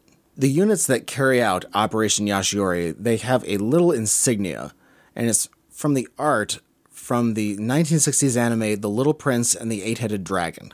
It's hard to see it, but you have to pause it. You'll see it on the doors of the vehicles. We saw that at around 144.30 would be the timestamp. Then the Air Force uses drones to divert attention and to make Godzilla use up energy.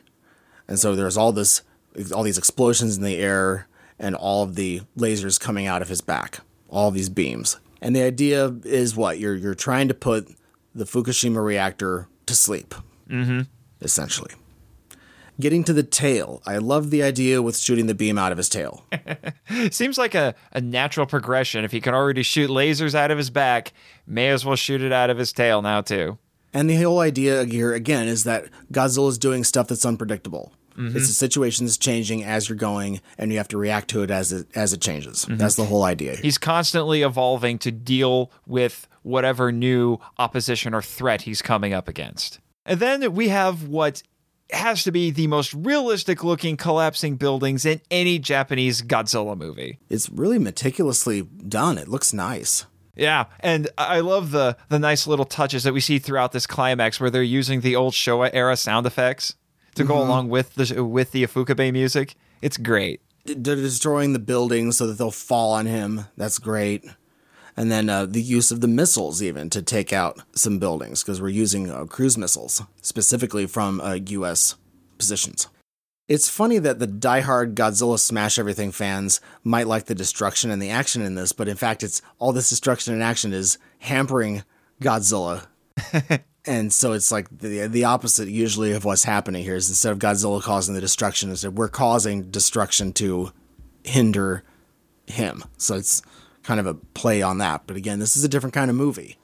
And so you're going to get this kind of a twist on it. It's kind of the opposite of Godzilla 98, where the military is accidentally causing destruction to the city, trying to kill mm-hmm. Godzilla, where in this one, they're doing it intentionally to hamper him. Now, this brings us to the compression pumps. And this is a direct connection to 311 because those pumps were used to throw water on the reactors that were in meltdown. And notice how close they have to be when they're administering this coagulant to Godzilla. is definitely similar to how the Fukushima 50 had to be so close to the harmful radiation at the plant. They have to, they have to be right there, risking their lives right next to him. And then once again, we have another connection to the Yashiori myth because these trucks are called Hydra Slayer 1. Yeah, it's a nice connection. I love it. then Godzilla actually kills quite a few of them. And then this is demonstrating the risk that they're taking. Mm-hmm. And then they send in our not so bullet trains. Yeah. The, av- the Well, sort of another average train trains. attack. Yeah. Yep, another train attack. All of these trains feel like little callbacks to the original movie. You know that scene when Godzilla comes ashore the first time, Yeah. and the train he you know he intercepts a train and picks one of them up. It's also kind of like the the Blue Oyster Cult song. he picks up mm-hmm. a bus and it thro- and throws it back down. And then notice they're monitoring the radiation plume that is blowing out east of the city while this is going on. And I can't help but think that was due to the radiation and evacuation zone map that many of the Japanese were used to seeing. Zones that you can not go and zones that you can. Devastatingly, the winds were blowing the wrong way on 311 and was blowing actually into the country. And the other computer edit that they have that shows all the percentages, that's another Anno Easter egg. That's the same computer readout that was used in Evangelion. The operation succeeds, just like the Fukushima 50 succeeded. But interestingly, there isn't a huge celebration immediately after Godzilla is defeated. I heard another podcast say that this might have been because of cultural differences, but I don't think that's the issue here. We've seen Japanese characters exuberantly celebrate when they defeat a kaiju, like in Godzilla vs. Megaguirus. No, I think it's because this isn't a surefire victory. This is a long standing problem. Godzilla could wake up, he's not dead. And just like 311 is a long standing problem, it'll take decades to fix. Yeah, it's, it's relating to that. At an hour and 49 minutes and 21 seconds in, we have this little part where the Prime Minister and his staff, including what looks like Akasaka, are bowing to the French ambassador to Japan. And the Prime Minister is bowing particularly low Yes. and this stuff about Japan working with other countries, it can be looked at in two ways. Either it's showing that the international community has confidence in Japan as it is now, or that Japan is willing to go to countries it knows are friends, and that they're showing their willingness shows Japan is not as insular as it has been before or used to be. The Japanese PM bowing, though, is quite moving. It's honorable, and they didn't have to have that part in the movie No. necessarily.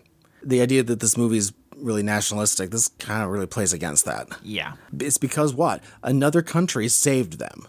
Yeah, because this is a very explicit expression of gratitude. Yes, and therefore you have to recognize that. And the fact that it's the prime minister, the leader of the country, bowing to this ambassador, that is a huge deal. yeah, and so they're giving thanks. Yeah. As moving as that is, do you think it might have also been played a little bit for laughs? Because I remember both the times I saw it in the movie theater here and in G Fest, it got a little bit of a chuckle.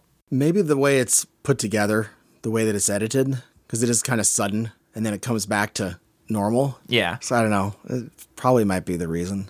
And then we come to this little scene where Yaguchi's rebels are talking about the the radioactive isotopes that Godzilla is leaving.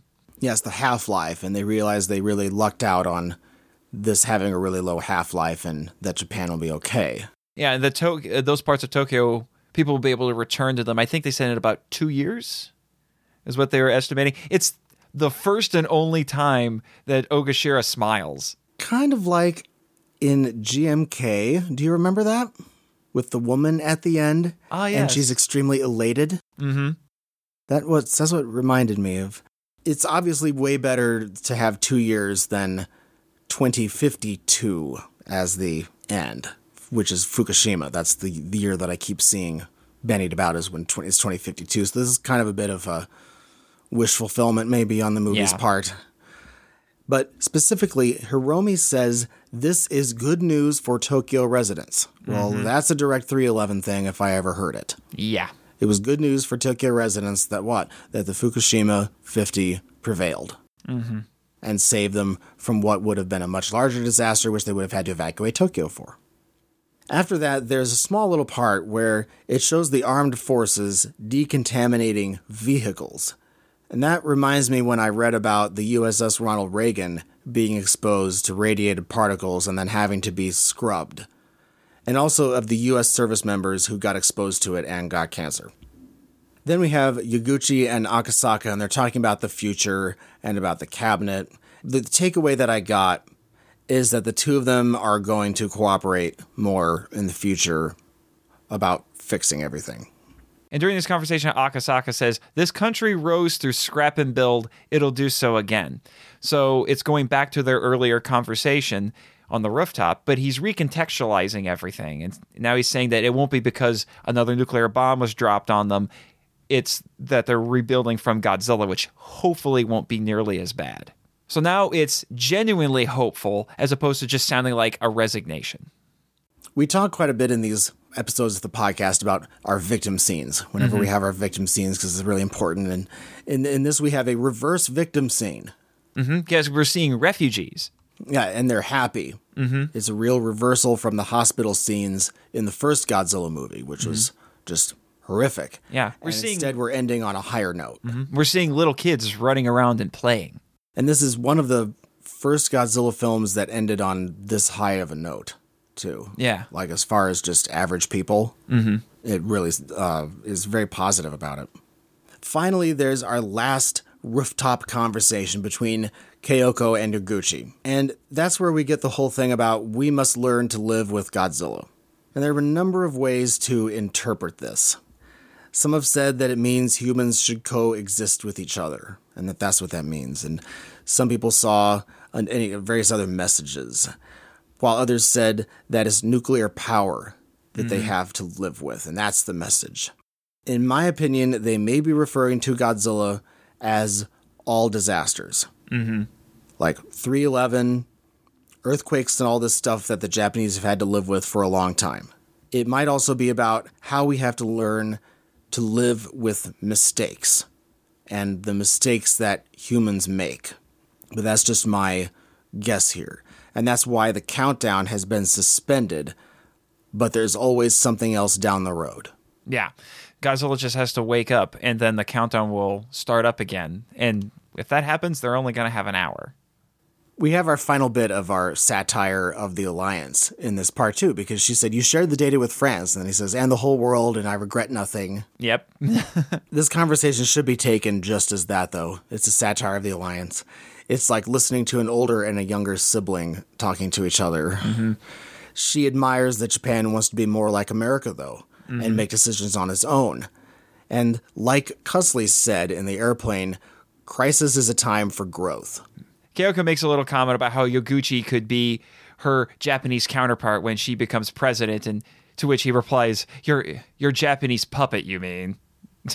This arc of the interaction between the two of them has matured in a huge way. This relationship. They're no longer at odds with each other, and the standoffishness is done, mm-hmm. and there isn't so much of a dominant subservient relationship. No, they're And friends now. Yeah, it's turned into more of a versatile kind of arrangement. Mm-hmm. The whole scene is just playing around with the perceived attitudes of their respective countries. I really like Yaguchi standing there next to Godzilla behind him in the Tokyo skyline, and he actually looks at the camera. Mm-hmm. I really love that shot. That looks so good. and it's appropriate that the the final line in this movie is him saying to Godzilla, "This isn't finished yet." Now on to the the tale and all this. The oft debated tail. Well, the the given thing here is that Godzilla turns into stuff that is attacking it. Mm-hmm.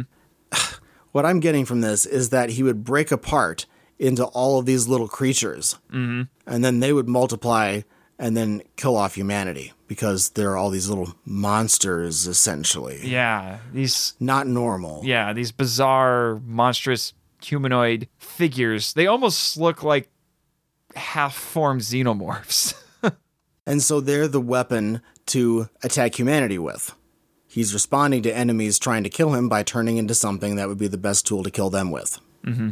I tend to lean toward this being Godzilla reproducing asexually because that was something established earlier in the movie, or as you said, evolving into a more humanoid creature. But everybody's said a whole bunch of different things about what this could be and what it couldn't. I mean, it's, Yeah, it's also been said that this is this is what it looks like when radiations mess around with humans. Mm-hmm. I've also heard it interpreted as a a symbol of conformity. I mean, there are as many Yeah. theories about this as there are Godzilla fans. But interestingly, Higuchi was asked by somebody at G-Fest last year what this really meant, and his response was, "The only person who knows is Anno, and he's not telling anybody." and now, Brian, give us those economic figures. In 2016, the Japanese economy grew 1.0%. Not all that wonderful. At least it's not down. Yeah. Um, this was also the year that the Kumamoto earthquakes occurred, which were quite disastrous. Given how much stuff there is in this movie to talk about and how many things there is to, are to address, uh, we probably missed something. but Yeah. but uh, don't hold us to that. We, we aren't trying to be totally comprehensive with everything. We're just giving you our opinion as Americans about what we see in this movie. Phew, we did it, Brian.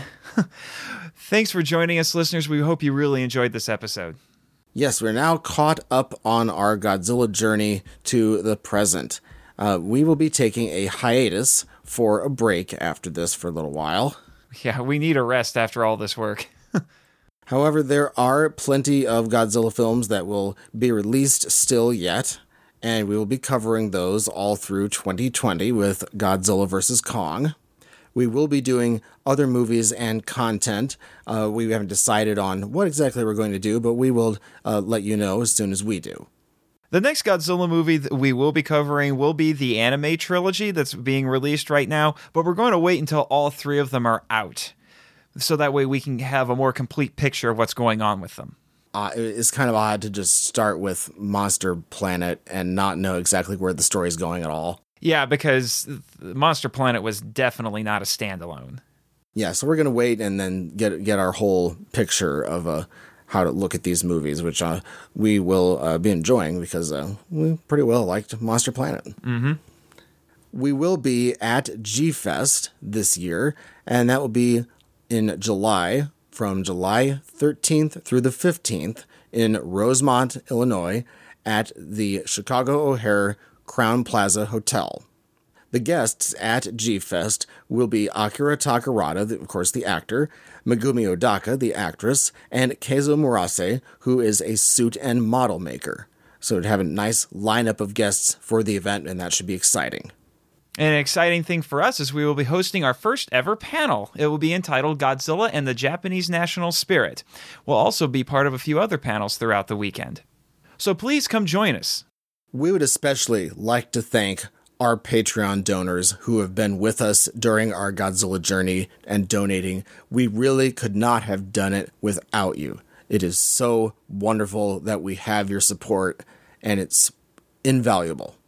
If you've really liked the content that we've released during this marathon weekly podcast, which has now gone almost 40 weeks straight, every single Wednesday, uh, we put a lot of work into it and we really put a lot of heart into it too. And if you like what you've been listening to, uh, you please uh, start donating to us on Patreon. We will be giving you uh, a, a special content that not everybody else will be able to see, and it's it'll be very interesting to uh, to be with us along in this journey as we uh, start deciding on what content to create next.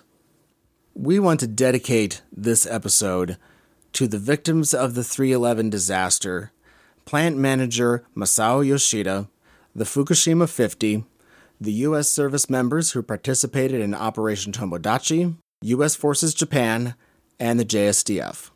Our hearts go out to the victims, and we are incredibly grateful for all of the work the, these amazing heroes did in response to this unprecedented disaster. We'd like to send a shout out to our patrons Kyoe Toshi and Sean Stiff for pledging at the Kaiju Visionary level. Thank you for your support. We really appreciate it.